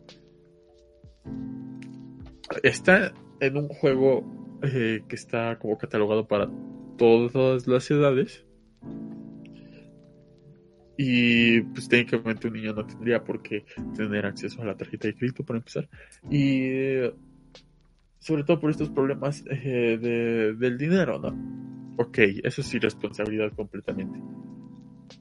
¿Qué es lo que... sí, en, en qué evolucionaron las microtransacciones? Y no digo que, esté- que estén malas microtransacciones, yo he pagado por cosas, ¿no? Sobre todo en el Pokémon Go, que ahí me la paso luego comprando moneditas, pero eh, igual es mi decisión, es mi dinero, entonces eh, no tendría por qué haber algún a- problema alguno. Yo he disfrutado de, de pagarle al Pokémon ahí como ya 300 pero eh, no importa. Eh, ¿en, cuál, eh, en, qué, ¿En qué se convirtieron las microtransacciones? Loot boxes. ¿Qué son las loot boxes? Son cajitas eh, que te dan contenido aleatorio por cierta cantidad, de dinero. Igual, no es necesario que las compres, pero empezaron a evolucionar en algo muy horrendo, ¿no? Casos como Star Wars Battlefront 2, que técnicamente para ganar tendría- tenías que comprar loot boxes o estabas completamente en desventaja en el juego, porque no ibas a tener los, mejores armamentos. Eh, cosas como un juego de la NBA, el, nuevo juego de la NBA, que técnicamente es más, más, este microtransacción que juego de básquetbol. y te da personajes, trajes, no sé, X cosas, ¿no? Aquí la cosa es que ya no estás decidiendo por qué pagar, técnicamente es así como, pues bueno, a ver qué me sale. Se generó un problemón gracias a esto, tanto que se fue a problemas legales, sobre todo en Bélgica. Bélgica está, bueno, el gobierno de Bélgica está considerando las loot boxes como eh, juegos de azar. Entonces, está diciendo que estas empresas está dándole eh, acceso al gambling a niños de menor, bueno, a personas menores de 18 años, lo cual es ilegal. Y actualmente sí sigue este pro- problem- problemón. Porque, pues sí, no está, está feo. Tanto, y, ella, y ella ha dicho que no son loot boxes, son mecánicas sorpresas y los ha comparado con huevitos Kinder. Pero, pues, y, y vale caca.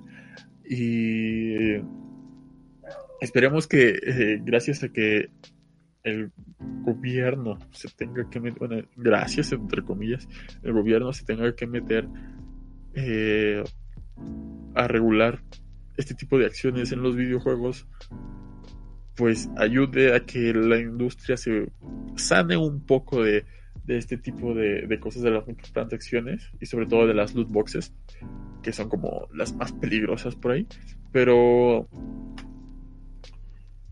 ah, digamos que son prácticas que, que han hecho los desarrolladores, sobre todo por parte de empresas grandes, para intentar sacar un provecho mayor con, con un poco esfuerzo, lo cual es bastante grotesco y cruel, por así decirlo, para el usuario, ¿no? Para el usuario que, que existe por ahí y que quiere disfrutar de sus videojuegos. ¿Cuál es la parte triste de esto? Que quizá y muy probable eventualmente saldrá un nuevo modelo de negocios aún peor que las loot boxes, aún peor que las microtransacciones y no podemos hacer nada porque mientras la gente siga pagando por ellas no se van a acabar. Así que la única forma de acabar con las microtransacciones, ya, ya no tanto con el DLC, eh, pues es no comprarlos, no pagarlos, pero pues está difícil que, que se erradique. Entonces, pues ya, no sé si mis compañeros gustan de, dar algunos comentarios sobre los videojuegos y si no, bueno, sobre las loot boxes y todo esto, y si no, pues vámonos ya a la siguiente sección en caso de que no. Pues así estaremos mucho por adelante, este, también por atrás. Pero eh, la sección de Fernando en este momento es la que más eh, longitud tiene, así que vamos de una vez. Pero muchas gracias, señor Humberto. Sí, se lo agradezco.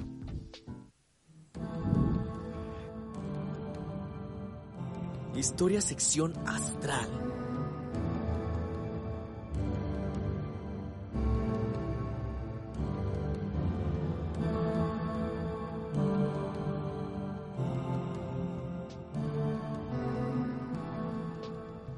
Y muy buenas noches tengan todos y cada uno de los que nos escuchan el día de hoy o en el día que sea.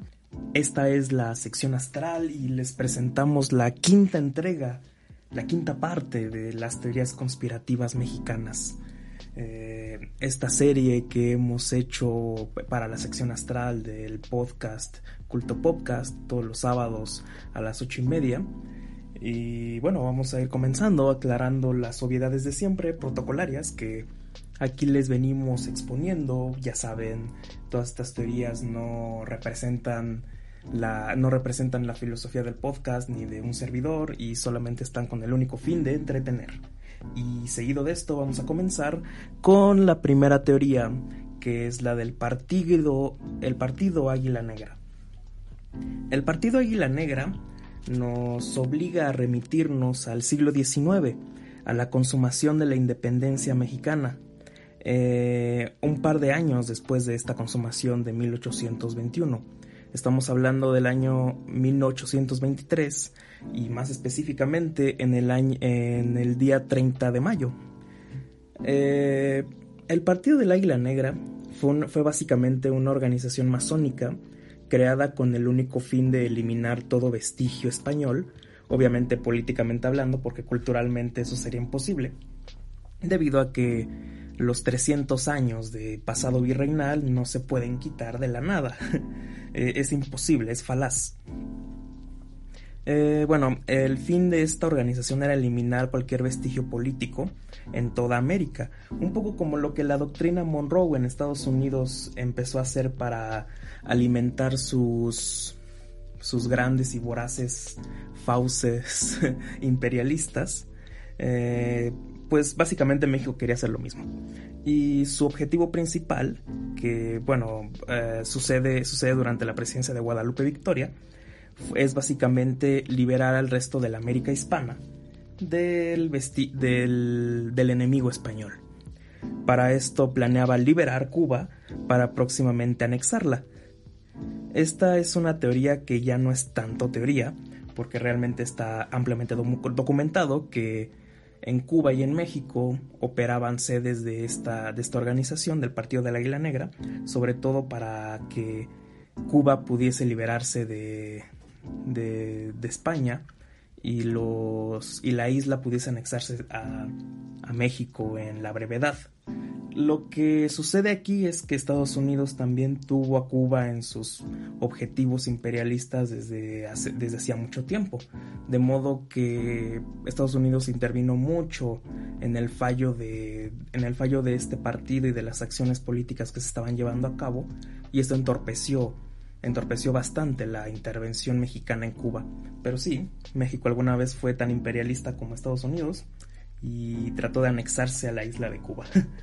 La siguiente teoría es la de el agente o agentes 10B. Esta es una teoría que es materia para una novela histórica incluso porque es apasionante y es sumamente interesante.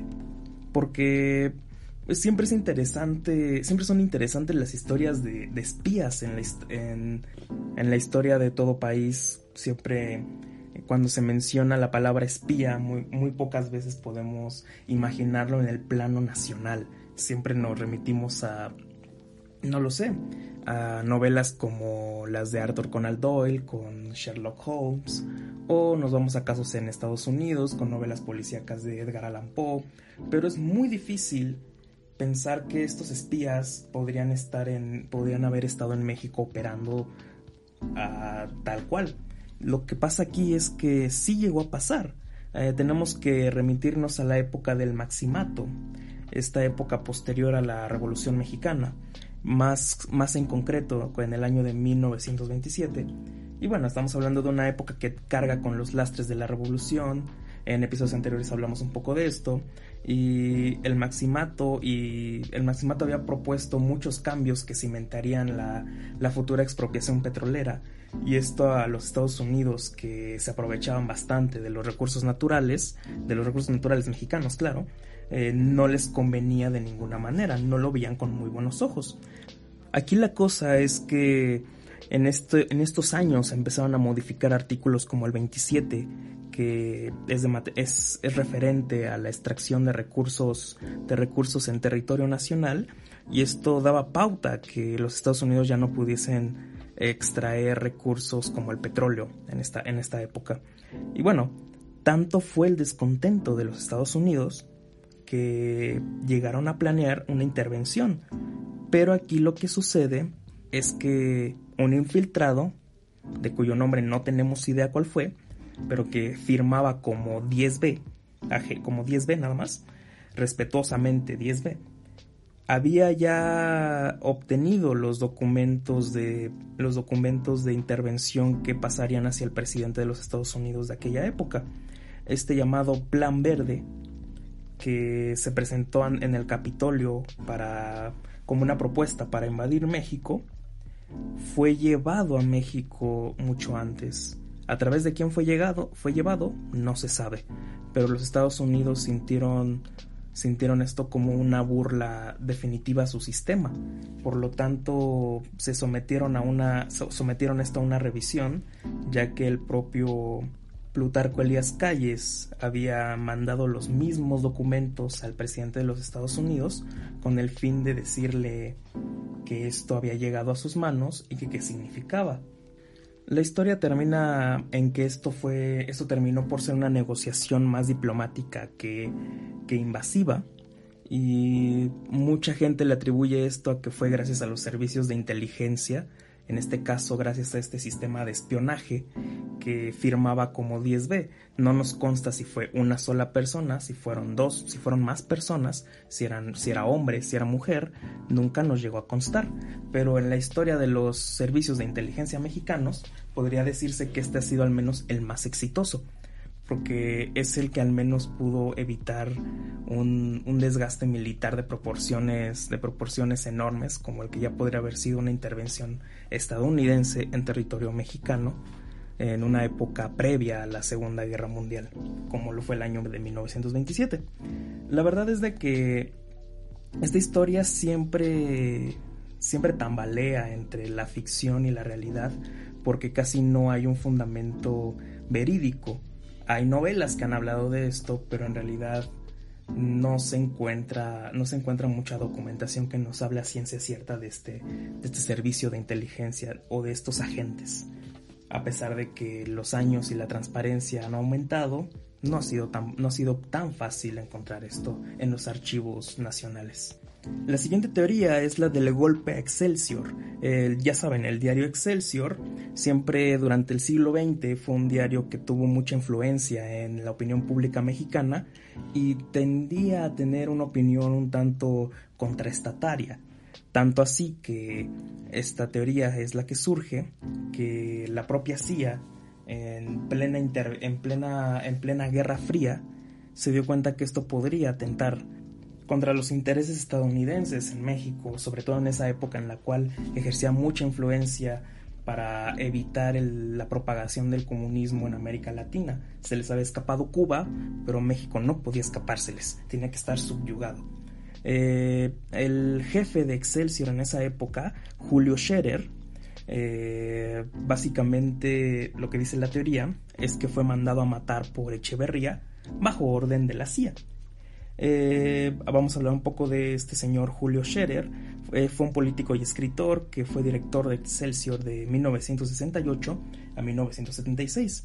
Lo que la teoría dice es que constantemente fue acosado, constantemente fue, fue víctima de muchos, de muchos delitos que conspiraban contra y atentaban contra su propia vida. Esto fue en un periodo de 1973 hasta el año que decidió renunciar en 1976. Eh, acaba de destacar que la influencia de, de los medios de comunicación en esa época, sobre todo los escritos, era mucho mayor que la de hoy en día. Y tener el control de los medios lo era todo en esa época. Y si llegabas a tener influencia, era muy probable que si no comulgabas con lo que el gobierno podía estar dictando, era muy probable que terminara silenciado. Esto es lo que la teoría del golpe a Excelsior significa. El cómo un sistema trata de callar algo que es tan grande que ya ni siquiera pueden darse una idea de cómo, de cómo afectaría la opinión pública de la gente. La cual nos lleva a la siguiente teoría que no está separada de la anterior. Hablamos del litiempo.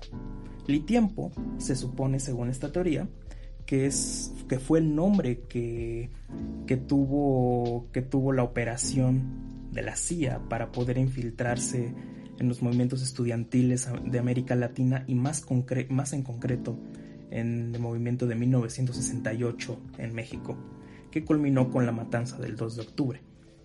Esto es esto también se balancea mucho entre la entre la verdad y la ficción porque si bien el gobierno de Díaz Ordaz temía que estos movimientos, sobre todo encausados por jóvenes con ideas nuevas, con influencia extranjera, eh, pero influencia que no era propiamente occidental, eh, podían empezar a liderar, a liderar un nuevo cauce político en el, en el país. Eh, los Estados Unidos también temían esto de alguna forma y prestaban, mucha prestaban mucho de sus servicios de inteligencia para que esto no fuese posible. La teoría dice que la operación Litiempo básicamente fue colaborar con el Estado mexicano para, para que así la matanza del 68 tuviese más sentido, fuese incluso más limpia. Todo en, un, todo en medio de un sistema de logística tremendo que culminó en, en lo que ahora pues sabemos. Aquí es donde la teoría comienza a verse un tanto, un tanto vulnerada porque hasta el día de hoy sabemos muy bien lo que llegó a pasar, lo que llegó a pasar y no nos consta tanto la influencia extranjera y sobre todo de la CIA en esto, pero sí sabemos que el propio gobierno mexicano tenía mucho que ocultar y mucho que defender en esta época, llena de miedo, llena de histeria y de un temor que la propia Guerra Fría estaba causando en esa época. Era un miedo a la juventud, un miedo a la libertad, podríamos decirlo, que culminó en una matanza en la Plaza de las Tres Culturas, en Tlatelolco, en la Ciudad de México, en aquel 2 de octubre de 1968. Y bueno, la siguiente teoría que nos atañe el día de hoy es nada más y nada menos un tema favorito para nuestro presidente, por cierto, el de los donkey shows, porque los donkey shows es algo muy conocido en el folclore humorístico gringo, gringo mexicano, que básicamente nos habla de unos espectáculos sexuales de tendencia zoofílica que se encuentran sobre todo en la ciudad de Tijuana, en el estado de Baja California Norte. O Baja California, para los baja californianos, no se ofendan, por favor, los queramos mucho. Eh, esta teoría supone que estos espectáculos están ante todo para la élite política, empresarial, para turistas gringos que pueden pagarlo, y consta básicamente de un espectáculo sexual en donde un burro y una persona tienen encuentros sexuales.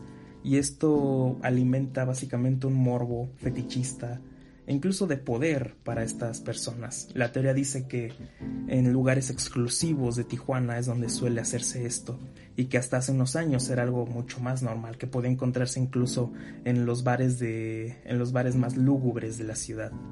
Hoy en día esta teoría pues es una leyenda urbana más que nada. No entra tanto en el rubro de la conspiración, pero ya se encuentra dentro del propio folclore mexicano y mencionarla es parte de, de lo que nos atañe al día de hoy, porque para empezar está en la imagen y siempre, siempre da mucho de qué discutir este tema, más allá de cualquier, de cualquier discusión de tipo racista o xenofóbica, siempre es muy curioso que se mencione, sobre todo por parte de turistas gringos en esa zona. Pero bueno, eh, la siguiente teoría que vamos a tratar es otra que también tiene relación con el norte del país. Eh, esta fue colocada yo creo que de una forma más chusca, pero que también tiene un sustrato más lógico, que es el de no hay incesto entre norteños. Desde hace unos años comenzó a existir una tendencia, sobre todo humorística, eh, con, base en memes y demás cosas, alimentada incluso por la televisión o por, o por cualquier clase de chistes, que indicaba que los pueblos del norte del país, las ciudades o sobre todo los pueblos, se practicaba un incesto voraz. De verdad, que casi casi las relaciones más fructíferas y más sanas tenían que ser entre primos. Todo esto en la zona del norte del país. Y esta teoría tiene como resultado dos cosas. Eh, tiene como resultado dos cosas. Eh, para empezar, esta no es tanto una teoría, más bien yo creo que es desmentir la teoría, porque es cierto, en el norte del país no sucede tanto esto. Es una idea que más bien nació desde, la, desde el centro del país para hacer ver que hay un subdesarrollo en el norte de, en el norte, en el norte de México, por así decirlo, pequeñas ciudades, pequeños pueblos en los cuales no hay otra opción más para reproducirse que con tu familia.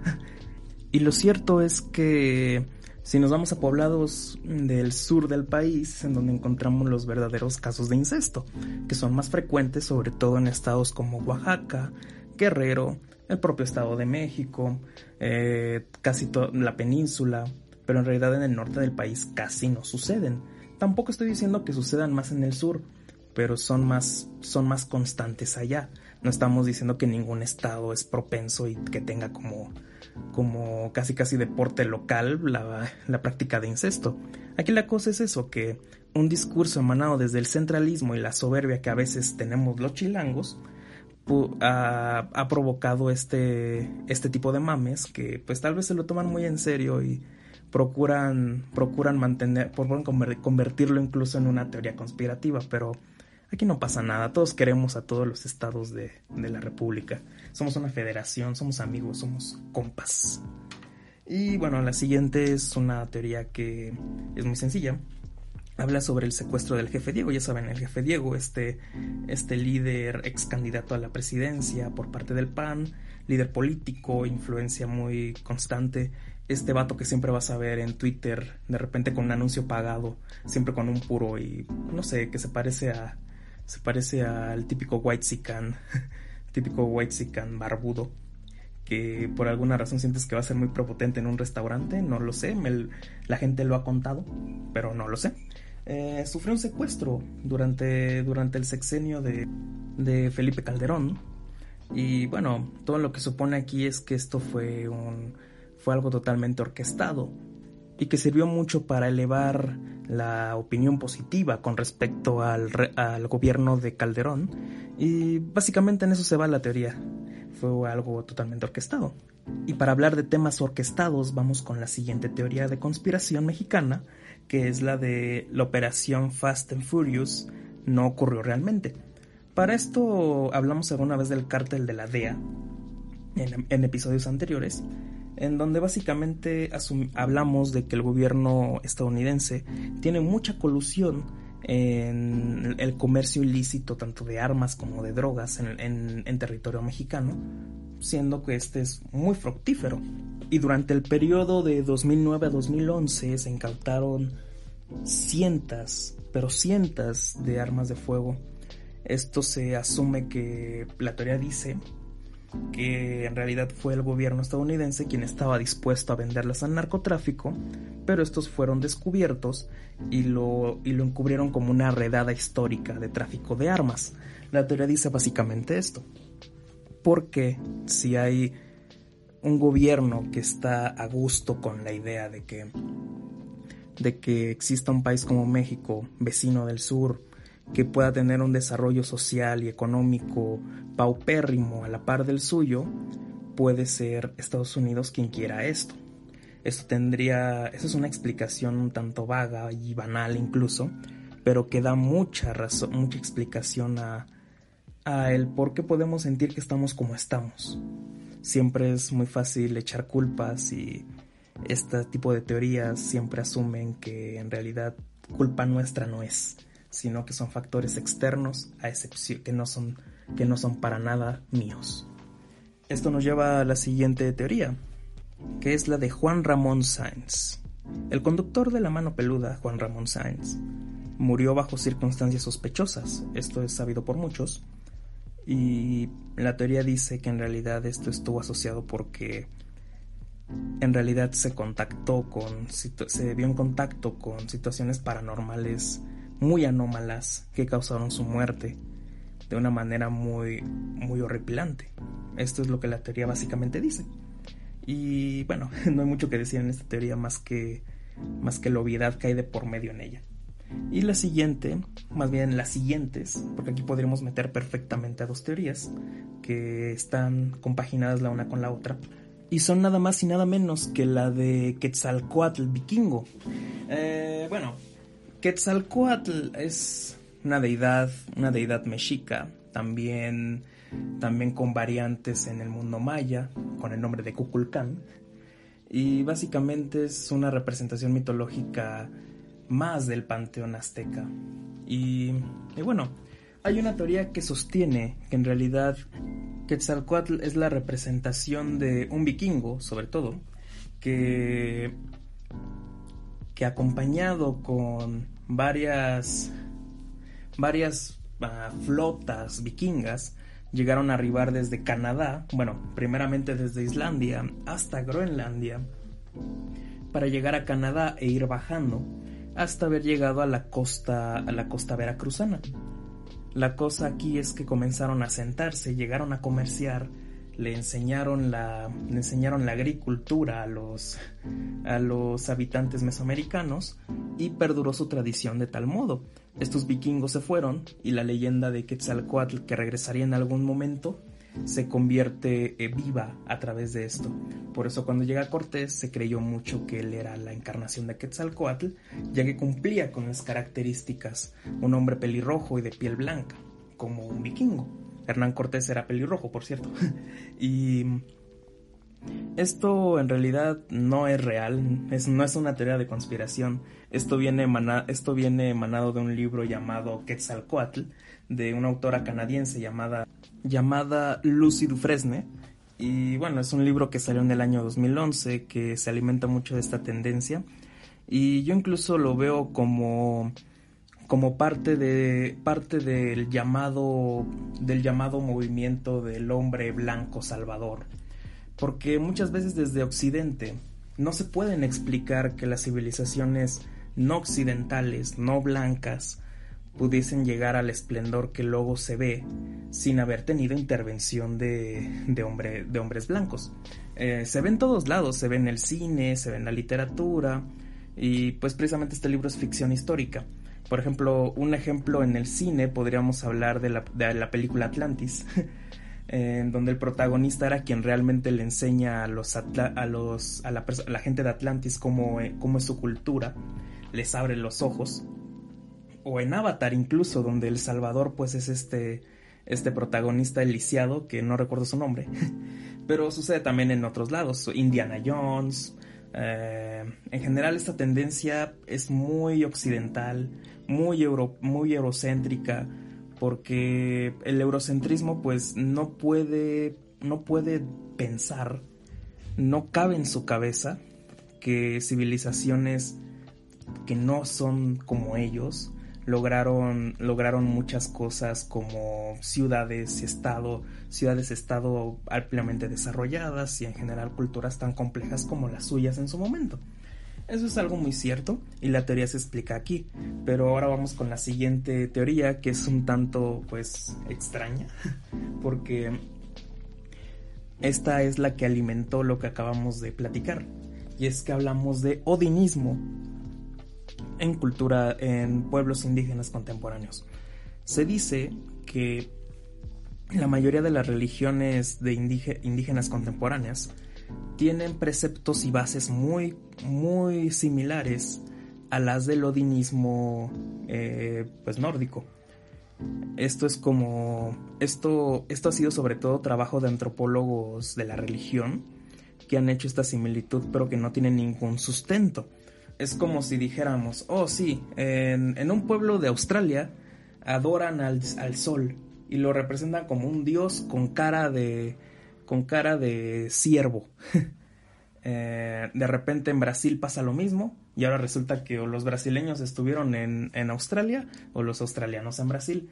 Pero no, son coincidencias que están muy de la mano con el, con el pensamiento y las circunstancias históricas de cada pueblo.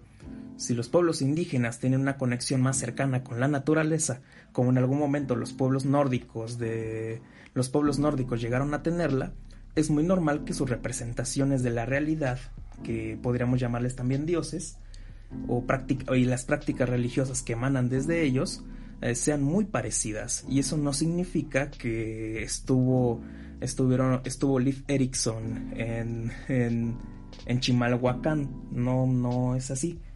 Eh, la teoría supone mucho esto, pero también es una idea de que se quiere tener un pasado una hegemonía europea de alguna forma y las cosas no son de ese modo. Bueno, y la siguiente teoría es la de la ley marítima de 2009.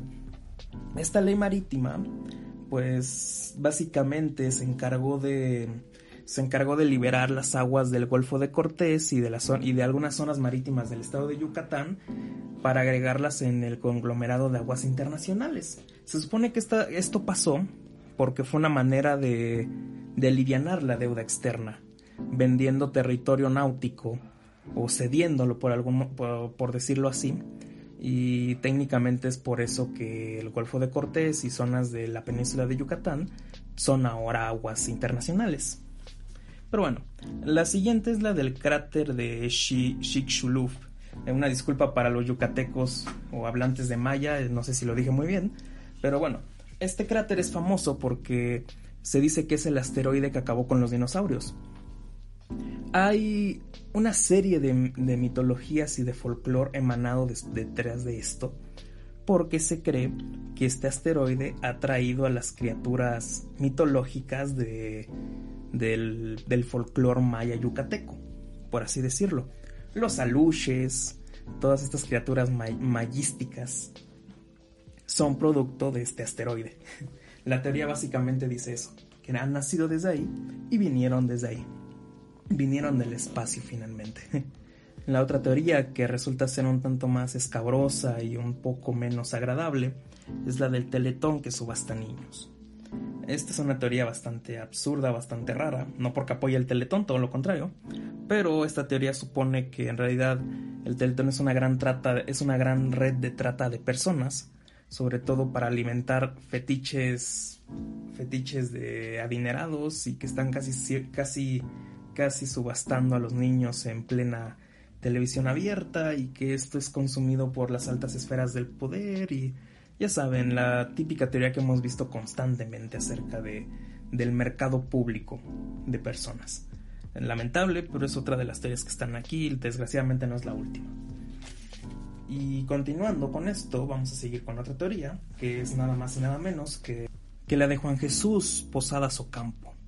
Se rumorea que este hombre fue asesinado por órdenes de nada más y nada menos que Marcial Maciel, por el hecho de que él estaba muy dispuesto a difundir todos los secretos que los legionarios de Cristo, y que posteriormente nos enteramos todos, estaban dispuestos a, estaban dispuestos a ocultar de por vida.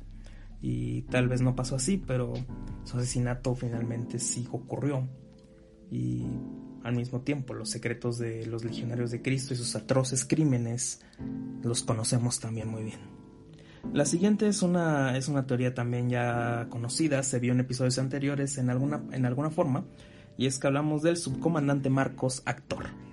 Se habló en su momento de que el STLN era realmente un teatro montado por el PRI, pero hablemos de su figura y cabecilla principal y vocero, el subcomandante Marcos. Se dice entonces, según esta teoría, que en realidad no existió nunca el subcomandante Marcos. En realidad ha sido una serie de personajes, de actores incluso, que se han rolado la que se han rolado la, al personaje y cada vez que tenía entre cada vez que tenía entrevistas y cada vez que tenía eh, momentos en los cuales tenía que verse en el público podía llegarse a notar, sobre todo en los ojos, en las pequeñas facciones como en pómulos y párpados que, que, podía dejar, que podía dejar a la vista su pasamontañas, que podían ser distintas personas.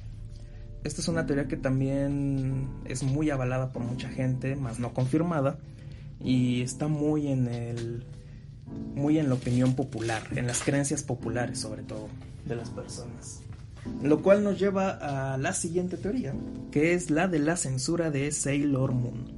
Así es, Sailor Moon, este, este, anime, este anime que se transmitió en México en los noventas, eh, se, se amalgama con esta gran tendencia que hubo sobre todo con la llegada del anime a México, eh, en la cual los grupos de padres de familia comenzaron a quejarse de que este contenido no era precisamente el mejor para sus hijos.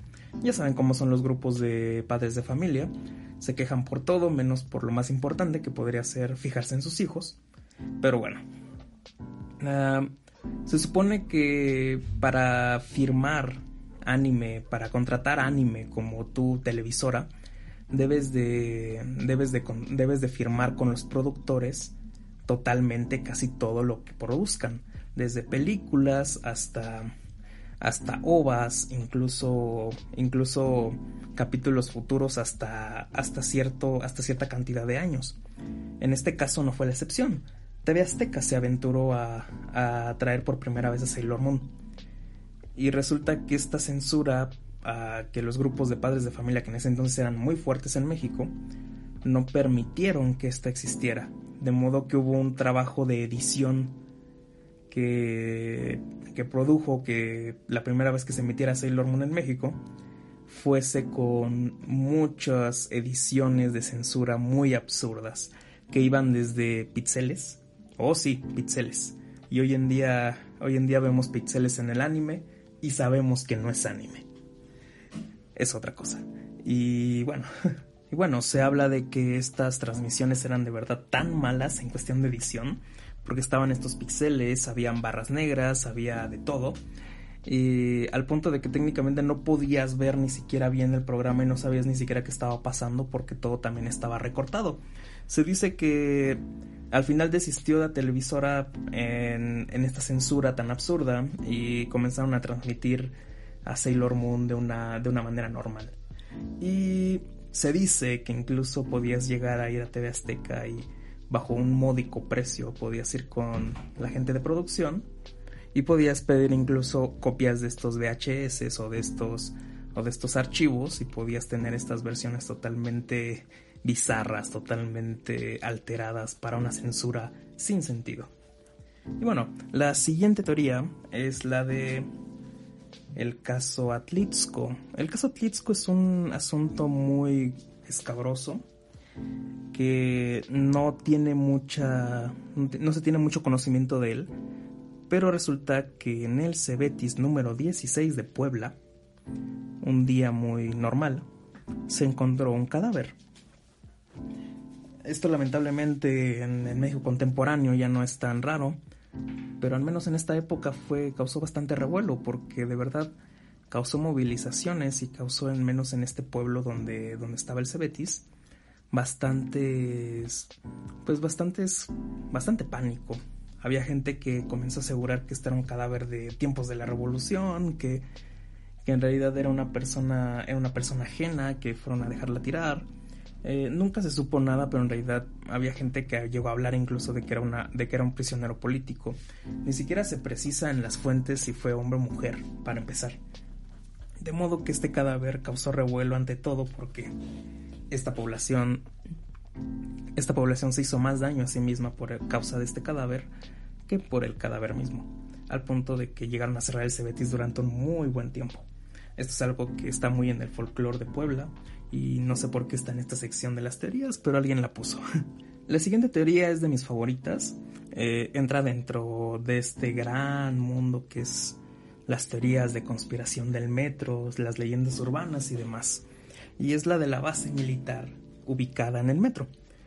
La línea 2 del metro, también conocida como la línea azul o la línea que, que tiene los asientos más incómodos de la red, es, es una de, la, es de las más grandes del sistema de transporte colectivo y también es la que te puede llevar desde casi, casi Naucalpan hasta, hasta casi Xochimilco. Y de, de modo que esta tiene una gran amplitud y tiene una y atraviesa casi todo el Distrito Federal, bueno, toda la Ciudad de México. Y lo que dice esta teoría es que en realidad al final en la terminal en la estación en la estación Cuatro Caminos. En realidad no es la última la última estación. Muy cerca de ahí se encuentra el campo militar número uno una base militar muy importante para la Ciudad de México centro de operaciones y lugar súper estratégico del ejército mexicano.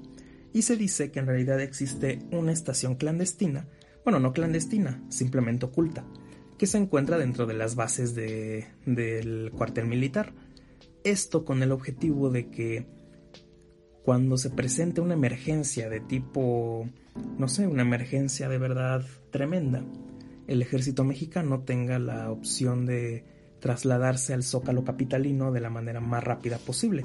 Porque recordemos que la línea 2 tiene una estación conocida como Zócalo, que en efecto te deja en el Zócalo, centro de, centro de la Ciudad de México, en donde se encuentra el palacio, el palacio, el palacio nacional, lugar donde se alberga el presidente, y en donde también se encuentra la, alcaldía de la Ciudad de México, en donde también se rige la, la gobernación de la misma Ciudad de México. Pero bueno, es, es, fascinante siempre los temas de metro, para mí lo son mucho. Y con esto nos vamos a ir al último tema, que es el de no hay 3.33 de la mañana en México. Eh, según esta teoría, básicamente se dice que no la hora de las 3 de la mañana con 33 minutos no existe. Esto puede ser por un asunto de energías que la propia que la propia ubicación del país implican en el uso horario. En realidad no tenemos ese minuto nunca y no existe y los relojes simplemente lo aparentan. Pero no hay nada más que sustente esto más allá de asuntos esotéricos y un tanto y un tanto conspiranoicos. Pero finalmente esto nos atañe porque es conspiranoico, ¿no? Pero bueno, esta sería la última teoría. Y nos vamos a dirigir, como en los últimos episodios no lo hicimos, pero vamos a ver ahora. En esta imagen, en este piso, nos encontramos con el güey de la canaca. Y bueno, si ahora si conoces estas teorías y ahora las conoces, tienes el nivel de conocimiento que el güey de la canaca.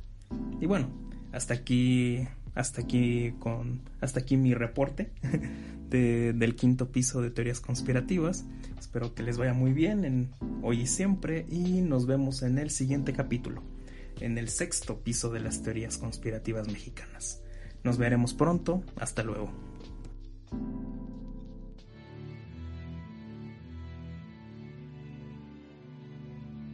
Series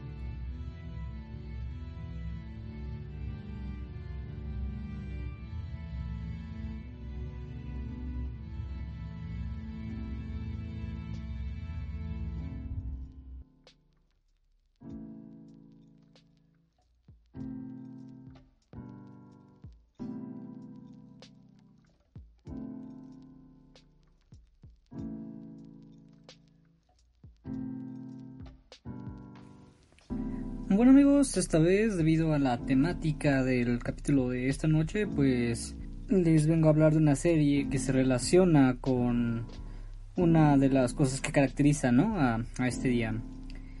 Y pues en esta ocasión les voy a hablar de Sex Education de la temporada 2. Ya en, en una ocasión pasada les hablé de la temporada 1. Y bueno, no voy a hacer muchos spoilers, voy a hablar en general de los temas que aborda. Con algunas menciones a lo que vemos en la temporada, pero sin dar mucho spoiler. Y pues esta segunda temporada mm, podemos decir que se vino con todo, ¿no? Y es que, bueno, justamente comenzó, comenzó la temporada con, bueno, el protagonista, este Otis, quien, digamos, durante toda la temporada pasada tenía un problema de no poder masturbarse. Y ahora al inicio de la segunda temporada pues vemos que lo hace constantemente y repetidamente. Y desde aquí vemos que bueno a la serie no le importa mucho este ser muy explícita en cuanto a tocar estos temas. Lo cual es bueno porque al hablar sin tanto tabú este sobre estos problemas o situaciones que viven los jóvenes pues podemos aprender de, de ellos. Este los, los espectadores pueden aprender del de los errores o los aciertos que cometan los personajes durante la serie. Tenemos, por ejemplo, bueno, parte del personaje de Otis, quien comienza a tener una relación formal con, con su novia Ola, pero también vemos que él va teniendo dificultades, ¿no? Para desenvolverse en el sexo, digamos. Eh, también hay otros otros lados, otros ejes, como por ejemplo el de su amigo Eric, quien es abiertamente gay y comienza a tener una relación formal con un chico nuevo y empieza ahí a experimentar, pero aparte a conocerse un poco más a él mismo, a lo que quiere. También tenemos por otro lado el, digamos la trama de Maeve, la, la doble de Margot Robbie pero más joven, digamos, porque es igualita a Margot Robbie, la cual en esta temporada, bueno, ella reconoce que tiene un cierto afecto hacia Otis, pero además tiene que lidiar con otros asuntos como el regreso de su madre y su adicción a las drogas. Pero algo que me gustó de esta temporada es que no se siente que esté centrada únicamente en estos tres personajes, digamos, principales. De hecho, casi no se siente que sean sus protagonistas, ya que esta temporada le da su espacio, le da su tiempo a cada estudiante, digamos, ¿no? De, de la escuela. Se siente... Yo, yo lo sentí como si cada capítulo hubiera sido un día en la escuela cada personaje tiene su propio, digamos, trama que podría considerarse secundaria, pero la cual se va desenvolviendo a lo largo de, toda la temporada. Y estas tramas abordan los temas de pansexualidad o bisexualidad, eh, la presión social, eh, las enfermedades de transmisión sexual, incluso una trama que también fue importante a lo largo de los capítulos fue la de el acoso sexual hacia las mujeres, el cual parece ser bien representado en los capítulos, ¿no? Y vi que a mucha gente le gustó que añadieran y, y abordaran ese tema durante los capítulos y cómo es que se bueno, cómo es que en, en, la temporada fue como se arregló el acoso, digamos, que sufrió una de las de las chicas de esta escuela.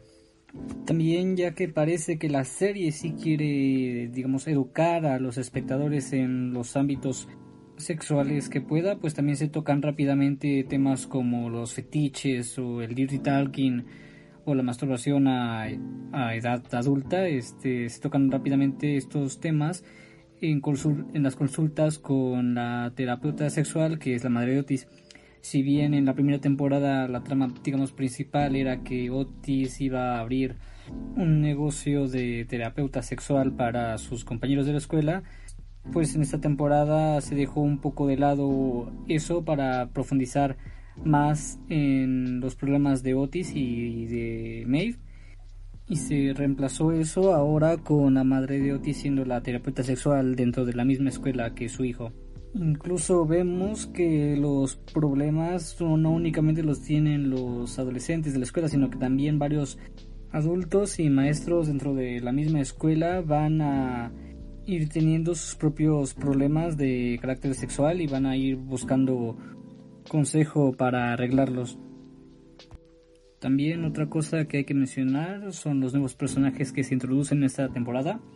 Está, por ejemplo, el personaje de Isaac, el cual es un inválido que llega a vivir como vecino de Maeve.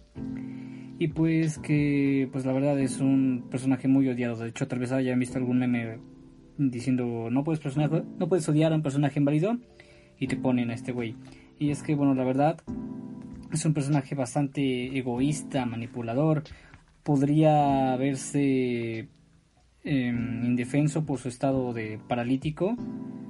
Podría incluso ser un poco mm, carismático en cierto sentido. Igual es, tiene un humor muy negro, pero la verdad es que sí es molesto la forma en que manipula y se aprovecha de su situación para su propio beneficio. De hecho, vemos que en varias ocasiones intenta manipular a, Maeve para quedarse con ella.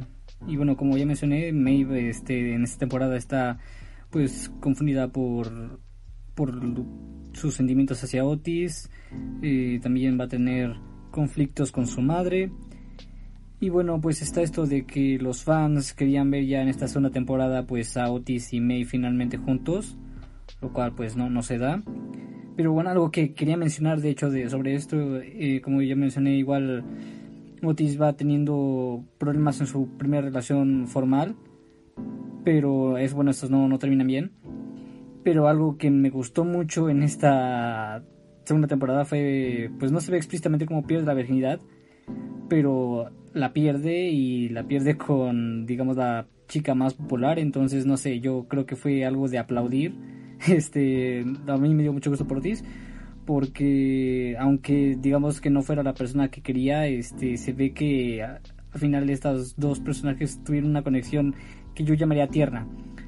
Pero bueno, finalmente el, en el último capítulo, al final de la temporada, pues yo honestamente sí me sentí mal, me sentí mal con este final de temporada porque sentí enojo y a la vez tristeza. Fue un final algo cruel. Este por y tiene que ver con este personaje inválido de Isaac. Eh, Pero bueno, sí te deja con una espina de ah, tenía que ser y de que pues vas a ver la segunda la, la siguiente temporada para ver cómo se soluciona este problema que, que dejó el final de la temporada. Y bueno, esta fue la recomendación del día de hoy. Este, como les digo, es una serie bastante buena que sí siento que cumple con su objetivo, con, con el título que lleva de educación sexual. Y lo hace sin tabúes, sin pelos en la lengua. Y bueno, ya por último, usen protección. Digan lo que sientan, lo que tengan que decir a la persona que sea. Tal vez se arrepientan si no lo hacen. O tal vez agradezcan haberlo hablado. Y ya sería todo amigos, nos vemos en la próxima.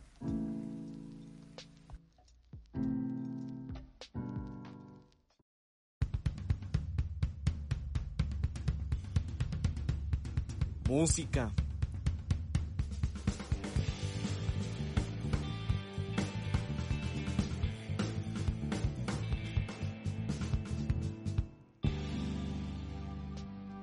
Y bueno, ya seguimos con nuestra programación.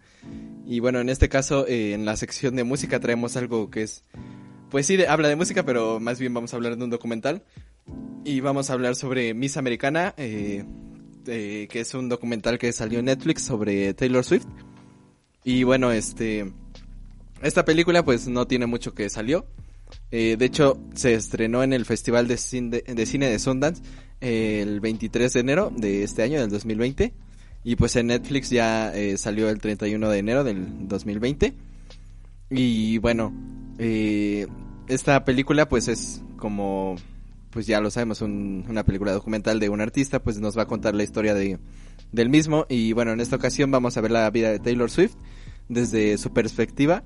Y pues nada, no vamos a ver esta, esta vida tan interesante, pues eh, antes de meternos en, en los temas que habla pues el documental, eh, también eh, pues podemos mencionar que es muy interesante la manera en que está montado, porque hay, pues Taylor Swift tiene mucho material de, de, pues de su infancia y, y grabaciones de cuando era joven, y es este, pues es muy interesante, ¿no? Que, que esté todo grabado y que haya pues todo este archivo, porque vemos muchas grabaciones que pues al parecer, ¿no? Como que sus padres, eh, pues solían grabarlas y este cada vez que, que sucedía algo importante y pues sobre todo en la vida de Taylor Swift vamos a ver la, la importancia que tiene eh, pues digamos, el apoyo de sus padres.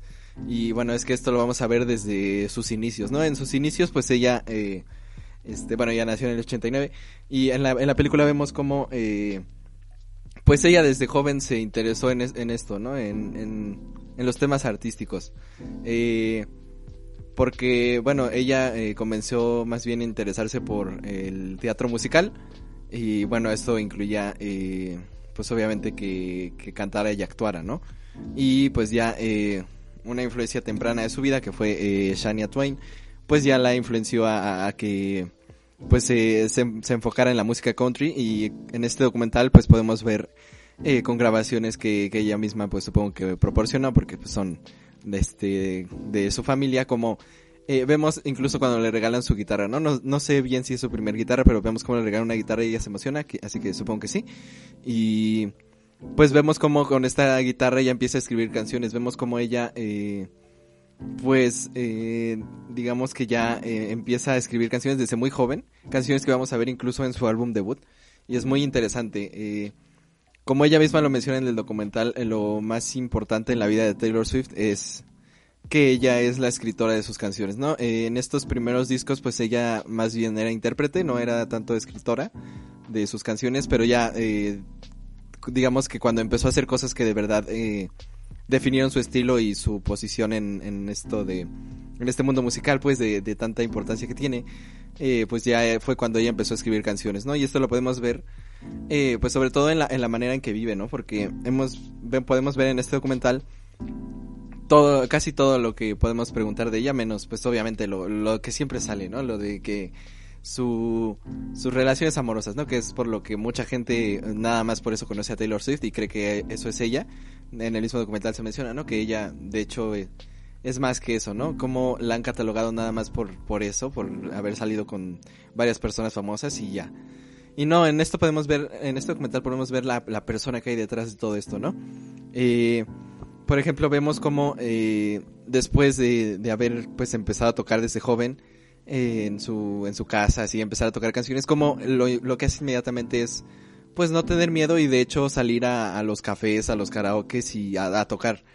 Y como una, una chica tan joven de 12, 13 años, ahí tocando en, en estos eh, lugares, sin miedo, canciones que ella escribió, pues es este, te habla mucho, ¿no? De, de este espíritu que siempre ha tenido ella y como eh, a pesar de todo lo que ha vivido, pues ella siempre ha tenido el valor de regresar y cómo pues todo esto la ha definido como persona y como artista y sobre todo pues las composiciones que ha, que ha hecho, ¿no? Que hablan mucho de, de todo lo que ha vivido. Y bueno, vemos también cómo ya eh, creciendo, va creciendo, cómo eh, ella eh, toca en estos conciertos y vemos eh, por medio de un montaje al final, hasta el final, cómo eh, pues todo lo, lo que ella no, nos ha hablado, eh, pues también habla de, de cómo ella eh, siempre tiene la, la emoción de salir, ¿no? A, a tocar, como eh, cada concierto pues tiene la misma emoción, ¿no? Porque esa, esas personas que están ahí, pues ella sabe que de cierta manera se han sentido identificadas con lo que cuenta y ella puede, pues al mismo tiempo, ¿no? Sentirse, digamos que, que, pues entendida, ¿no? En, en, en el mundo. También, por ejemplo, no, no nos muestra solo este tipo de cosas buenas, sino que también nos habla sobre, pues, problemas que ella misma tiene, eh, sobre todo con la imagen personal. Nosotros al ver a, Taylor, pues, eh, obviamente es, eh, vemos que es una, una mujer muy guapa y también con una eh, figura, pues, que muchos dirían que es envidiable. Pero vemos también el lado negativo de todo esto, ¿no? Que, que siempre está como, como a la defensiva en este tema, ¿no? Y, y nos habla que incluso cuando ve fotos, o sea, no, no puede ver fotos de ella misma, porque cuando las ve en, en la prensa, pues siempre ve así que, no sé, se ve ella misma como si sus imperfecciones, ¿no? Como que si viera sus gorditos o algo así que tuviera, que la hace sentir mal y que muchas veces se, se privó de la comida, o sea, básicamente tuvo episodios anoréxicos por ahí, por este tipo de cosas. Entonces es un documental que ciertamente es bastante introspectivo para, para ella, ¿no? Nos muestra este desde sus procesos de escribir canciones, que es lo que nosotros esperaríamos en cualquier documental de pues sí lo que viviste, pero también qué, es lo que haces, ¿no? Cómo trabajas. Pero también no- nos muestra eh, cómo todo esto lo puede plasmar y cómo todo lo que vive eh, pues no, no, no por ser eh, famosa va a dejar de sufrir como una persona, ¿no? También tiene sus problemas. Y pues es, es muy interesante eh, como este éxito que pues sí la pudo tomar por sorpresa, pues terminó siendo un medio por el que ella pu- pudiera eh, hablar, pudiera este eh, mostrarse, porque también vemos la importancia de Taylor como esta persona que que tiene principios, ¿no? Eh, vemos el episodio de, de su vida donde pues eh, diga, digamos que después de todo lo que vivió, eh, que vamos a hablar un poquito después, pero de, con Kanye West y todo esto, eh, y pues se sintió un poco, eh, pues digamos, como relegada, como si la hubieran rechazado, ¿no? Porque, bueno, vemos esta problemática que tuvo con, con Kanye West, ¿no? Mm, digamos que es de las, también de las cosas más, pues recordadas tristemente de su carrera, que, que fue que estaba recibiendo el premio a mejor video musical y Kanye West se subió y pues le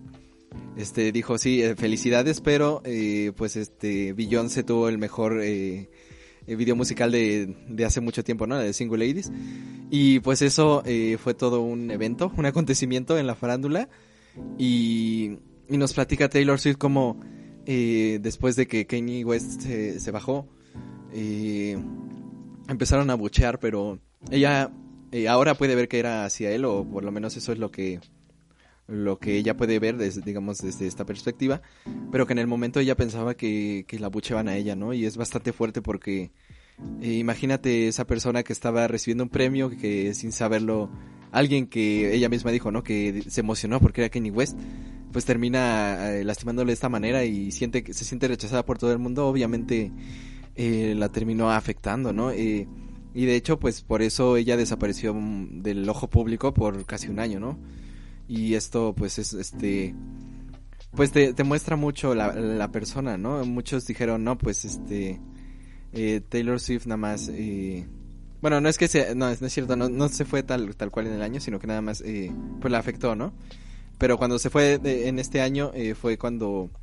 eh, pues Taylor siempre dijo, ¿no? Que que pues nada, ¿no? Eh, fue muy triste que se haya subido y de hecho Kanye West se, disculpó, de hecho poco tiempo después se disculpó. Eh, y también eh, no es por pues ex- excusar a Kanye West, pero pues sí es cierto y es bien conocido y por eso muchos lo odian que él siempre dice lo que piensa sin ningún filtro, ¿no? Y pues esto este tipo de cosas como lo que le hizo a Taylor pues fue lo que le dieron esa mala imagen que pues sí se merecía porque sí mucho tiempo fue un imbécil, un cretino. Pero creo que a- en este momento de su vida, ya en el presente, en el do- 2020, que ha mostrado esta faceta totalmente diferente, después de haberse asentado con Kim Kardashian y tener una familia, pues podemos ver que, que en realidad él, pues este, sí ha podido cambiar, o eso es lo que, lo que nos ha hecho ver, ¿no? Pero sí, en aquel momento obviamente eh, eh, lo que hizo estuvo mal y pues tenía toda la razón este Taylor Swift de haberse enojado con él. Y nada, ¿no? Parecía que después de eso pues todo se había calmado y el mismo documental nos muestra cómo eh, pues eh, todo iba relativamente bien hasta que Kanye West sacó eh, pues su video de de, de Famous, no, este, bueno, este, este video donde todos están en la cama y, y es, fue bastante polémico porque sale incluso Taylor Swift, ¿no? Y en la, en la canción eh, eh, Kanye West dice que, que él, él la hizo famosa, ¿no? Y esto obviamente pues eh, la, la hizo enfurecer, ¿no? Ella pues lo primero que dijo es que, que no estaba de acuerdo, ¿no? Que pues él, ella no le había dado permiso y tal. Y esta situación pues devino en que al, al final eh, Kanye West tenía pruebas de que había hablado con Taylor Swift y que ella le había dicho que estaba bien. Y lo único que hizo Taylor fue decir que, que sí habló con él sobre esto, pero no le había dado permiso de, de llamarlo de la forma despectiva en la que él hace en la canción, ¿no? Pero pues la situación ya se había este, formado en, en internet y pues todo el mundo empezó a odiar a Taylor Swift. Eh, mala imagen que para mucha gente no se le ha quitado. Para mucha gente Taylor Swift todavía es este, esta persona victimizada que, que exageró.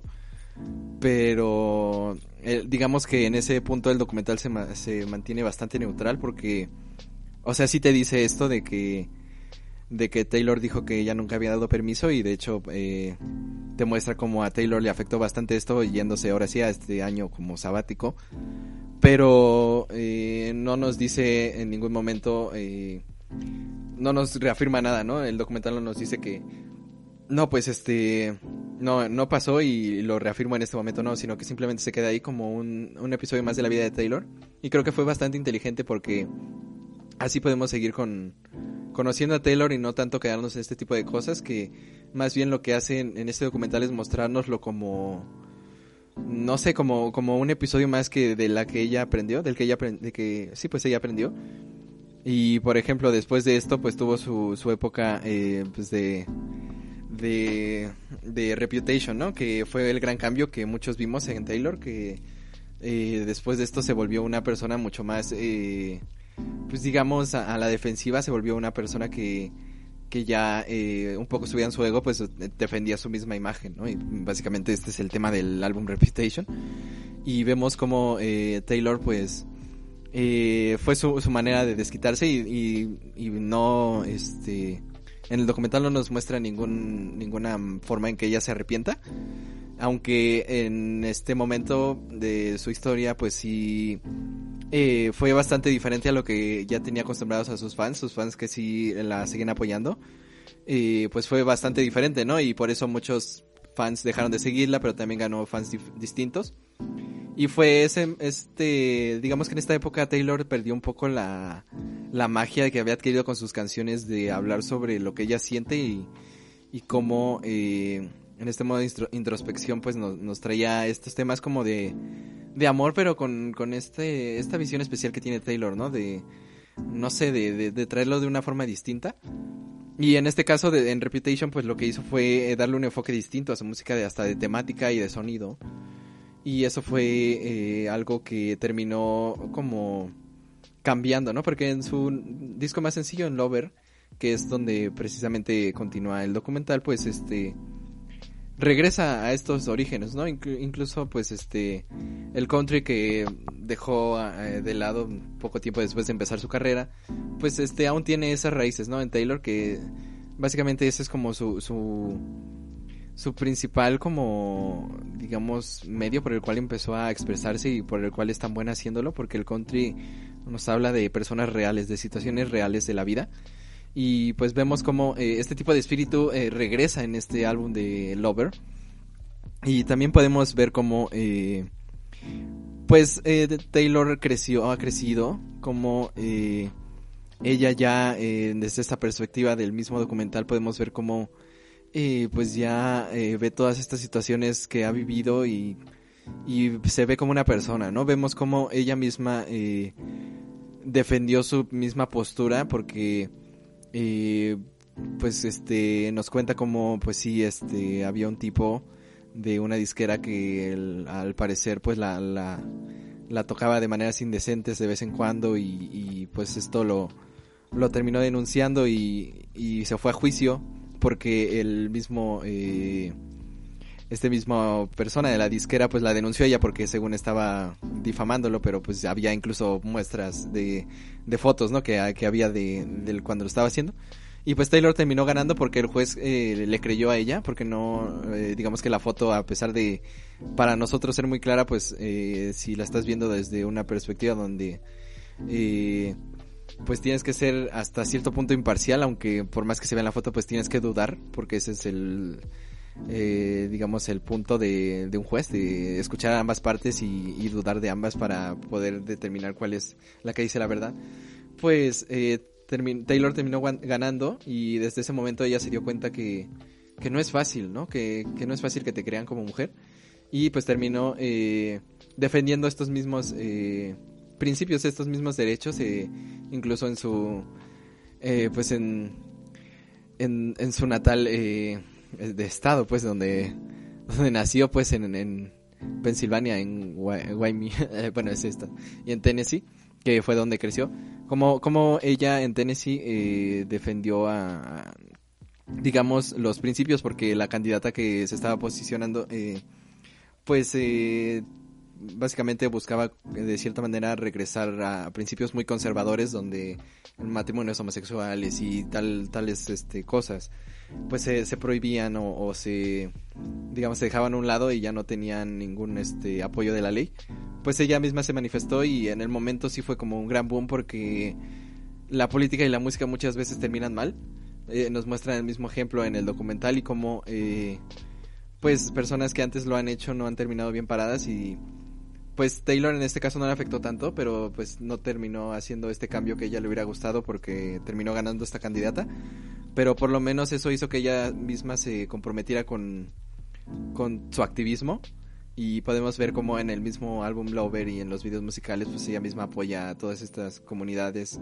Tanto, defiende tanto los derechos de las mujeres como de los homosexuales y el- pues es toda la comunidad LGBT y pues vemos no como eh, Taylor pues ha crecido ha aprendido a valorar todo esto y como eh, el mismo documental pues nos muestra no que a todo este camino siempre la ha llevado a la música y como la música pues siempre va a ser lo que ella le va a hacer para expresar este tipo de cosas. Y pues yo creo que este documental es muy interesante. Eh, tampoco pues vamos a decir que es eh, un documental de los más este sobresalientes de toda la historia, pero sí es un documental que por lo menos si te interesa Taylor Swift vas a encontrar bastante interesante, ¿no? Porque pues muchas veces nosotros nos enteramos de las cosas que ella ha vivido por simples noticias que tratan de ser hasta cierto punto objetivas, aunque siempre tienen la o suelen tener la, la postura de la mayoría. Pero verlo desde el punto de vista de Taylor pues nos hace ver cómo ella lo ha tomado y lo ha lo ha pues este transformado para motivarse y eso es muy muy interesante y pues por eso mismo eh, les recomiendo mucho este este documental. Eh, no es muy largo y pues no nos guía no por toda esta historia de Taylor Swift y yo creo que que vale muchísimo la pena. Así que pues sí eh, se los recomiendo y pues nada esto fue la sección de, de música con este documental. Y nada pues así terminamos esta sección de música y pasamos a la de los memes con el señor Fernando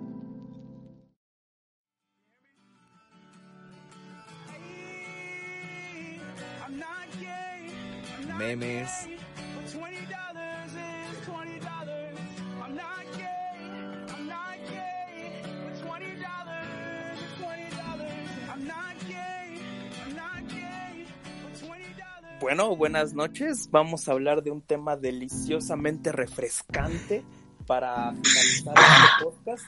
Vamos a hablar de algo que es tan nutritivo y tan natural, tan puro y tan sabroso que no podemos describirlo con palabras, sino con solo sensaciones y gestos de mona china con clara explicación. Vamos a hablar de la coca de piña. La coca de piña. Mis queridos amigos, hermanos, mis panas, mis, mis deudores de 30 pesos, eh, les quiero preguntar, ¿qué piensan de la coca de piña? Creo que es un producto muy interesante porque como lo podemos ver en, en la vida cotidiana, crecen los árboles y, y se cae y queda así en el piso porque hay tanto que, ¿Sí? que pues es un fruto que, que es bastante delicioso y sobre todo disponible para cualquier persona, ¿no? Yo creo que la principal bondad de, de este pues de, de este producto es que está disponible para todos y todos podemos disfrutarlo, ¿no? En cualquier momento. Claro que sí. Cuenta la leyenda que durante los años mundanos de mayor contaminación en las ciudades, estos bellos árboles que crecían bajo puentes o en zonas, en zonas deshabitadas, pues comenzaron a sacar un fruto bello, un fruto de derivado, derivado de la piña y de lo que sea que sea la coca, la Coca-Cola, obviamente. La cola de la coca, dirían algunos. Cola de la coca. Cola. Pues sí. Eh, el punto es de que en algún momento esto se cruzó. Y como muchas cosas bellas que pasan cuando te cruzas, desde ponerte hasta el culo y pues morirte. Demás tipo de cosas cuando te cruzas, como cuando ves a dos perros pegados y tratando de separarse, también se están cruzando. Una bella cruza que la naturaleza hizo fue, fue la bella, la bella mezcla de la piña la coca, que nos encontramos en todas las calles, todos los suburbios de este bello mundo. ¿Por qué nace la coca, la coca de piña? Algunos dirían que nace porque no hay baños públicos en, este, en estas ciudades. Presión social. ¿Mm? Presión social y Sí. la desmonetización. Sí, algunos dirán que es por los DLC, porque pues ya no te alcanza para ir al baño público con tu morrayita y pues ya, ya la dejas por ahí. Algunos dirán Pero- que quieren hacerle un favor a la comunidad. ¿Qué pasó? Luego también es por, por la gente que quiere ir al Hooters, pero pues no tiene 30 varos.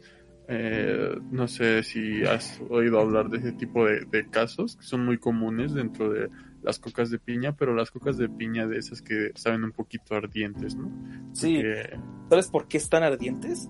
Porque de hecho salieron de un fruto, o sea, salieron de un árbol, de un ramal pequeño, que de hecho este ramal, pues la savia de la coca de piña, de donde salió, pues está un poco infectada debido a que se metió en, ha metido en cosas, en cosas muy públicas, de modo que pues también por eso le faltan le faltan tanto 30 varos, así como tiene una posible irritación. Y tal vez no parece de piña, tal vez parece incluso de piñón, porque puede tener incluso unos tonitos rojos debido a infecciones varias, pero por eso no es tan, no es tan saludable probar Coca de ramen coca de o de betabel. Sí, hay peligro cuando la coca ya no es de, ya no es de piña y es de, y es de betabel. Pero por lo general si está como color coca de tamarindo, pues también peligra.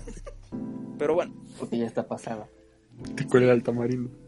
Sí, la bella, la bella. También tenemos, hay variaciones, porque a veces también la coca de piña viene acompañada de hamburguesas gratis. No sé si Ah, lo la han visto Whopper, alguna vez. cierto. La Whopper, la Whopper que viene acompañada de. ¿Sabes cuándo? ¿Sabes cuándo hay que tener como cierto peligro o quizás un poco más de disfrute? Cuando, cuando te encuentras la coca de piña colada. No más. ¿Con la qué? El boli de piña en la calle. colada. Boli de piña, Como el exacto. boli de, boli de piña. Sí, sí, sí, sí. El boli de piña, definitivamente. Ese es mucho más raro y pues yo creo que solo sale cuando ya de plano tienes que andar pidiendo 30 varos para usos varios, ¿no? Yo había escuchado que ese mito de, de que si comes piña te sale dulce, se puede sustituir con, con la coca de piña. Sí, Pero yo creo que sí. Yo creo que sí es un medio más barato, porque si de repente te hacen falta 30 varos, pues eh, una piña es más cara, una piña creo Sí, que está eso sí. La ¿Cómo cuánto está la piña? encuentras en la calle. Tú que eres experto en frutas, sí. Eh, vean nuestro top de, de fruta. Por cierto. Sí. Como en cuánto andan, yo creo que anda como en 35 una piña de buen tamaño, ¿no? Sí, bueno, es que depende de los factores, eh, dónde se haya cultivado, si es orgánica o es inorgánica. Ajá.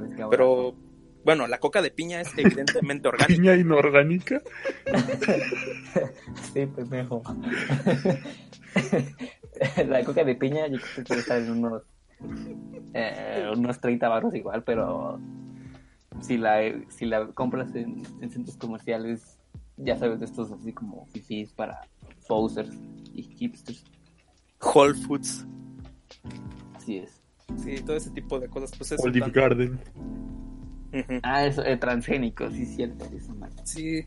Coca de Yo piña creo- transgénica. Sí, no hay medio más natural que la coca de piña, pues que uno mismo puede hacer en casa, ¿no? Exacto. Que es todo un Sí, proceso que artesanal, ¿no? mejor. Conectado ¿Perdón? con nuestras raíces. Que es todo un ¿Qué proceso pasó? artesanal. Sí, yo creo que de hecho eh, se ha hablado mucho del consumo local y de apoya a nuestros artistas locales, pero pues también yo creo que tenemos que apoyar a nuestros productores de coca de piña locales. No sé si en algún momento han visto de repente cómo nace este bello fruto llamada coca de piña, que cómo nace, cómo de repente está ya abandonado y la gente no lo pela, prefieren prefieren la coca de piña tradicional que pueden tener o que alguna gente, a algunas personas les, llam- les llaman golden shower, esas cosas pues no son naturales, amigos. Nada como la coca de piña. Les digo yo. Y bueno, realmente no hay mucho que decir en torno a, a esta belleza de la naturaleza. Hay variantes. ¿Recomiendas la coca de piña? La recomiendo en absoluto. Y también incluso sus variantes como la Fanta de piña, el jarritos de piña, eh, algunos tan, un- algunos más raros como el Red Bull de piña, que de por sí el Red Bull original tiene color a coca de piña, pero eso es otra historia.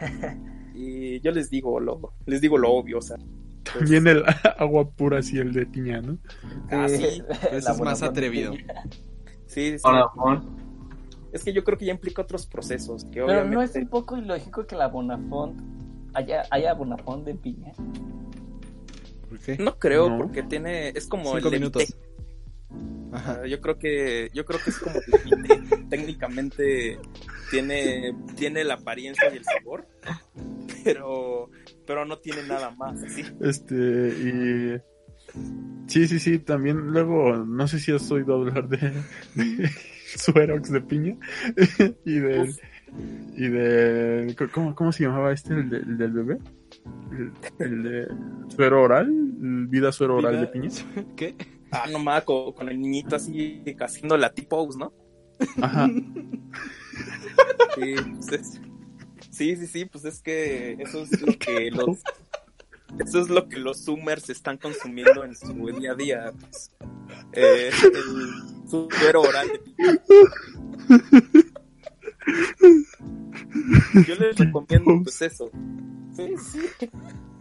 Yo les Ay, recomiendo ay, que hagan consumo local, responsable.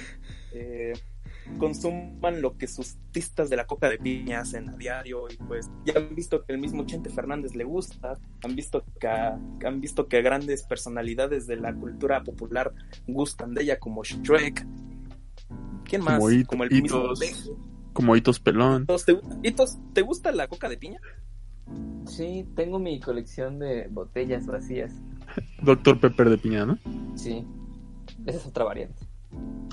Sí, o sea, de verdad hay varias, pero yo recomendaría lo clásico para empezar. O sea, ahora vamos a decir que si quieres meterte al bello mundo de la coca de piña, Del cateo, ¿no? gente- sí. O yo le, ¿Cómo le llaman esto? Catador de coca de piña. Eh, coca de piña tier list. para- Top de coca de piña. Para piñar. Llamémosle piñar. si tú quieres Para, para piñar, piñar, señores. Sí. Yo creo que hay que empezar con lo más básico, porque así como, así como esos vicios feos, tipo el vapeo, pues no mejor, mejor la- los bellos frutos de la los bellos frutos de la coca de piña, o sea, es más fácil tomar miados que meterte esa cosa. Pero ¿qué tal? ¿Qué tal vapeo de coca de piña? Sí, el líquido Yo sabor coca de piña. Sí, sí, sí. Yo creo que no tarda en hacer. Si una empresa se pone lista y comienza, va a salir muy, muy pronto el, el líquido así sabor coca de piña. Pero pues, como todos los aditamentos de esa naturaleza, pues nada como el original y el natural, amigos. Así que, paso No número uno. ¿Eh? Paso, de- paso número uno para introducirte a este mundo, pues consíguete una botella de consíguete una botella de, de Coca-Cola. Paso número dos, pues pues haz de cuenta que tomas mucha agua y no tienes un baño donde ir, pues vas a efectuar la miación, la, mi- la el bello acto de pues, hacer llorar al pelón, alitos. y pues seguido a eso, pues debes de saber que no siempre vas a ser el consumidor de tu propia coca de piña. Es poco recomendable que sea. Lo que sigue ahora es que lo que sigue ahora es que consum- es que la dejes ahí, la dejes ahí a la deriva. Alguien la tomará y alguien la disfrutará. Así como en algún momento en tu caminar. Ya sea si estás atrapando Pokémones o estás esperando a que te paguen 30 pesos, pues puedes encontrar esa bella coca de piña y, y consumirla y alegrar tus días. Un bello regalo de la vida, diría yo. Sí, yo creo que es como cuando te encuentras 20 pesos tirados en la calle, es como un buen regalo, un buen regalo, una cosa que dices, ah, qué suerte la mía, una coca de piña. Incluso yo creo que se ha hecho un mercado negro, porque hay gente que ya la está revendiendo y pues esto ya no está tan chido. Lo, yo les recomendaría ante todo que pues consuman, produzcan y den y reciban. Y sin más que decir, casi como ya no hay más pelo con hitos, ya no hay más, ya no hay más piña en la coca, vamos a terminar con esta sección, mis amigos. No sé si quieran decir algo más. No. Perfecto. Bueno, No. esa es otra variación, porque ya estaríamos hablando de- del pudín de, del, pu- de la, de, ya estaríamos hablando de la Nutella de piña. Pero esa es otra historia. Pues sí, pero sí, ya. Mesa. Boing de piña. Muchas gracias, Fernando, por tanta información, tanta vida, tanta, eh, pues digamos, información nutrimental, ¿no? Que por esto mismo estamos pidiendo eh, los etiqueta- etiquetados claros, porque pues el mundo tiene que saber las bondades de la coca de piña, ¿no? Y la vida healthy. Así es, así es, y recuerda, ¿no? Si eres fitness, pues una buena coca de piña pues es lo mejor que te puede hidratar en esta, en esta vida. Y para hablar de cosas hidratadas, pues eh, las personas de este podcast y nada, ¿no? Este, un gran productor de coca de piña, señor Humberto, ¿algo más que decir el día de hoy? Ah, pues yo diría que paguen los 30 pesos que tienen que pagar. ¿O Que- O, o- o no, pero si es por una coca de piña, há- háganlo. Eh, feliz 14 de, de febrero. Fue día de, de, 30, de los 30 pesos. De Sonic. Y de Sonic. Ah, hablando de Sonic. ¿Lo digo o todavía no? Ah, sí. Ah, la siguiente semana. A Sonic le gusta la coca de piña. Y este, ese es el poder por el que va, va a, a, a madres el Sonic. Este- no, ya, este, la siguiente semana va a haber este especial de Sonic el erizo. Sonic ando erizo. Este, y pues, espérenlo, espérenlo, espérenlo. Y pues ya vámonos, ya. Date. Muy bien, muy Soy bien, que- y para irnos raudos y veloces como Sonic, eh, señor Fernando, ¿qué, cómo, ¿cómo se despide hoy? Pues me despido de la mejor forma posible, tomándome mi buena coca de piña. Así que procederé a hacerlo. Confiamos que lo está haciendo. Ah. Sea, nada más le di un traguito, o sea, tampoco me voy a aborazar, no quiero antojarme. Así es, así es. Y, y como siempre, eh, es bueno dejarlo fermentar, ¿no? Porque adquiere más valor Sí, sí, nutricional, de hecho. Pero hablando de gente nutricional, Freddy, ¿qué, ¿qué más tiene que decirnos hoy para despedirnos ya? Muy buenas noches, espero que lo hayan disfrutado y espero que ya después de escuchar todo esto se refresquen con una muy buena coca de piña. Así que buenas noches. Muy bien, muy buenas noches. Y por último, el señor sin cabello, ¿qué? ¿Algo más que decir, Hitos? Pues nada, que igual espero que les haya gustado este episodio y que coman frutas y verduras. Y que hidraten. Y que haga mucho ruido cuando se despidan. Muy bien, pues este, nos vemos y pues hasta la siguiente se- semana. Gracias por escucharnos. Y pues nada, nos vemos. Bye.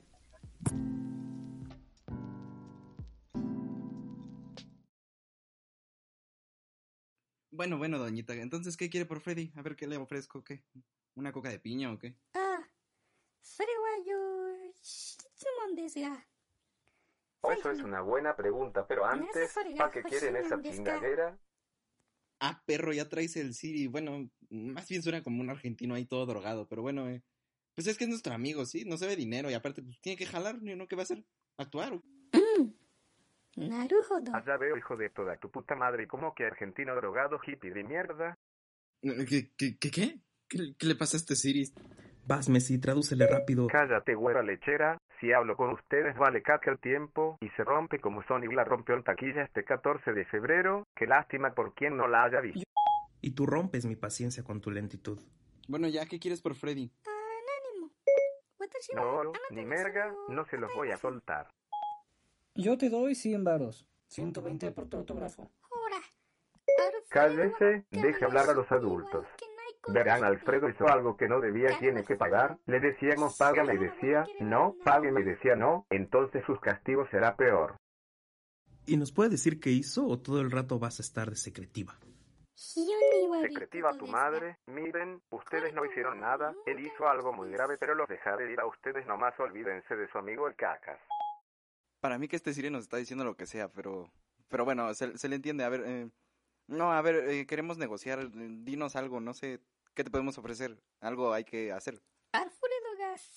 Ya te dije, Alfredo debe de ser castigado, pero ni te preocupes, igual y hasta le gusta. Vamos, tiene que haber algo, eh, no sé, no le gustaría estar en el podcast usted, señorita. Eh, contratamos por lo que sea, mm, a gente que ni aparece, pero tal vez usted sí. Háblame de tú, papirrín de las montañas. Y si mejor le haces lo que tengas que hacer a Freddy y luego lo liberas, What the fuck? Un disparo, suscríbete para más disparos. ¿Qué fue eso? Bueno, supongo que es la inseguridad debido a la desigualdad social que existe en este país. Continuamos. Tengo una mejor. Que des a Freddy y nos da una lana por él. La verdad es de que me vendría bien para ir al hospital. Podcast. ¿Y qué es esa jalada del podcast? que no oye esas mamadas. Ah, pues verás, es algo que hacemos los sábados en Twitch a las 8.30 directamente. ¡Mate! Aguanta vaga, porque negociar con ustedes, bola de prietos, menos tu gorita vende quesos, ya me hicieron su desmadre ahí atrás con mis agentes, quien va a negociar con tremenda bola de chairos. No eran sus oficinas, eran del señor Collón. Coyote, coyote, ¿qué no era coyote? No sé, la verdad no me acuerdo. Eh, cállate, a ver, este, señorita, no sé, ¿no nos puede dar a Freddy ya castigarlo a plazos? ¿A cómodas mensualidades? Mi amor. Pero con interés de madre, como si fuera Electra. Ah, mira, mira, está bien, nada más, pues ya nos olvidamos de lo que pasa ahorita y ya ahí le dice a Freddy. Y kangaeda muy más. Ah, una des. Ok, Joto, pues, fue una agradable negociación. Déjale hablo a mi agente restante. ¿Y neta no quieres los 100 varos? Achis, achis, los mariachis, no contesta. ¿Será que si pago mi plan tercer ilimitado a 499 pesos al mes? Bueno, se me hace raro que no conteste, pero vamos todos entonces. ¿Y nos podrías contar qué sucedió? ¿Y? Nelson Mandela. Como que huele a cola aquí, ¿no? ¿Serás tú? A este vato. ¿Qué nunca nos vamos a llevar bien? Pues no sé, eres recagengue. Oye, ¿ese no es el otro agente? Sí, no ma. Está llevando a alguien en un carro. ¡No ma, es Freddy! ¿Y si usamos la técnica de Fernando y lo tacleamos? Si al Fernando no le funcionó, ¿qué te hace pensar que a nosotros sí? Somos dos, Somos flacos. pero somos dos. Ya sé. Tú le mueres la oreja y yo le soplo la nuca. ¿Qué? Digo, eh, yo le doy una patada en los huevos. Va, jalo. Vamos pues. ¡Esta es por ti, Freddy! Ya le quité la pistola. ¿Le, ¿Le disparo? No sé, eso sí ya es mucho, ¿no? ¿No crees que sería un poco... ¡Ay, güey! Ah, no, ma, qué asco. Se te salió el moco, güey. Pues me sacaste tremendo pedote. Se me salió todo. Bueno, la gente ya no será un problema. Vamos a por Freddy. Freddy, ya llegamos. Vinimos por ti. Solo vinimos Hitos y yo. Los demás dijeron que no les importabas. Ya te querían dejar aquí para siempre. ¿Qué? ¿En serio vinieron por mí? Se los agradezco tanto. Sí, sí, ya cállate, puñetas. Ya vámonos. ¿Y si nos llevamos el carro? Va. Pero decimos que lo compramos nosotros y que se quede nada más para nosotros. ¿Qué? ¿Y yo qué? ¿Todavía que venimos por ti te pones de mamón? No, pues así yo mejor te regreso. Véngase. De regreso con la waifu. ¿Waifu? ¿La taca taca? Nah, ahora sí te pasaste. ¿Por qué? Yo puedo decir lo que yo quiera con mis waifus, ¿no? ¿Qué chingados está pasando, el doctor García? Súbanse, recuperamos a Freddy, vámonos y ahorita atropellamos a la mona esta. Ma, cohete. Ay, ¿qué pasa, Santa Karen? Ahora sí se los va a cargar la del patas, mi amor.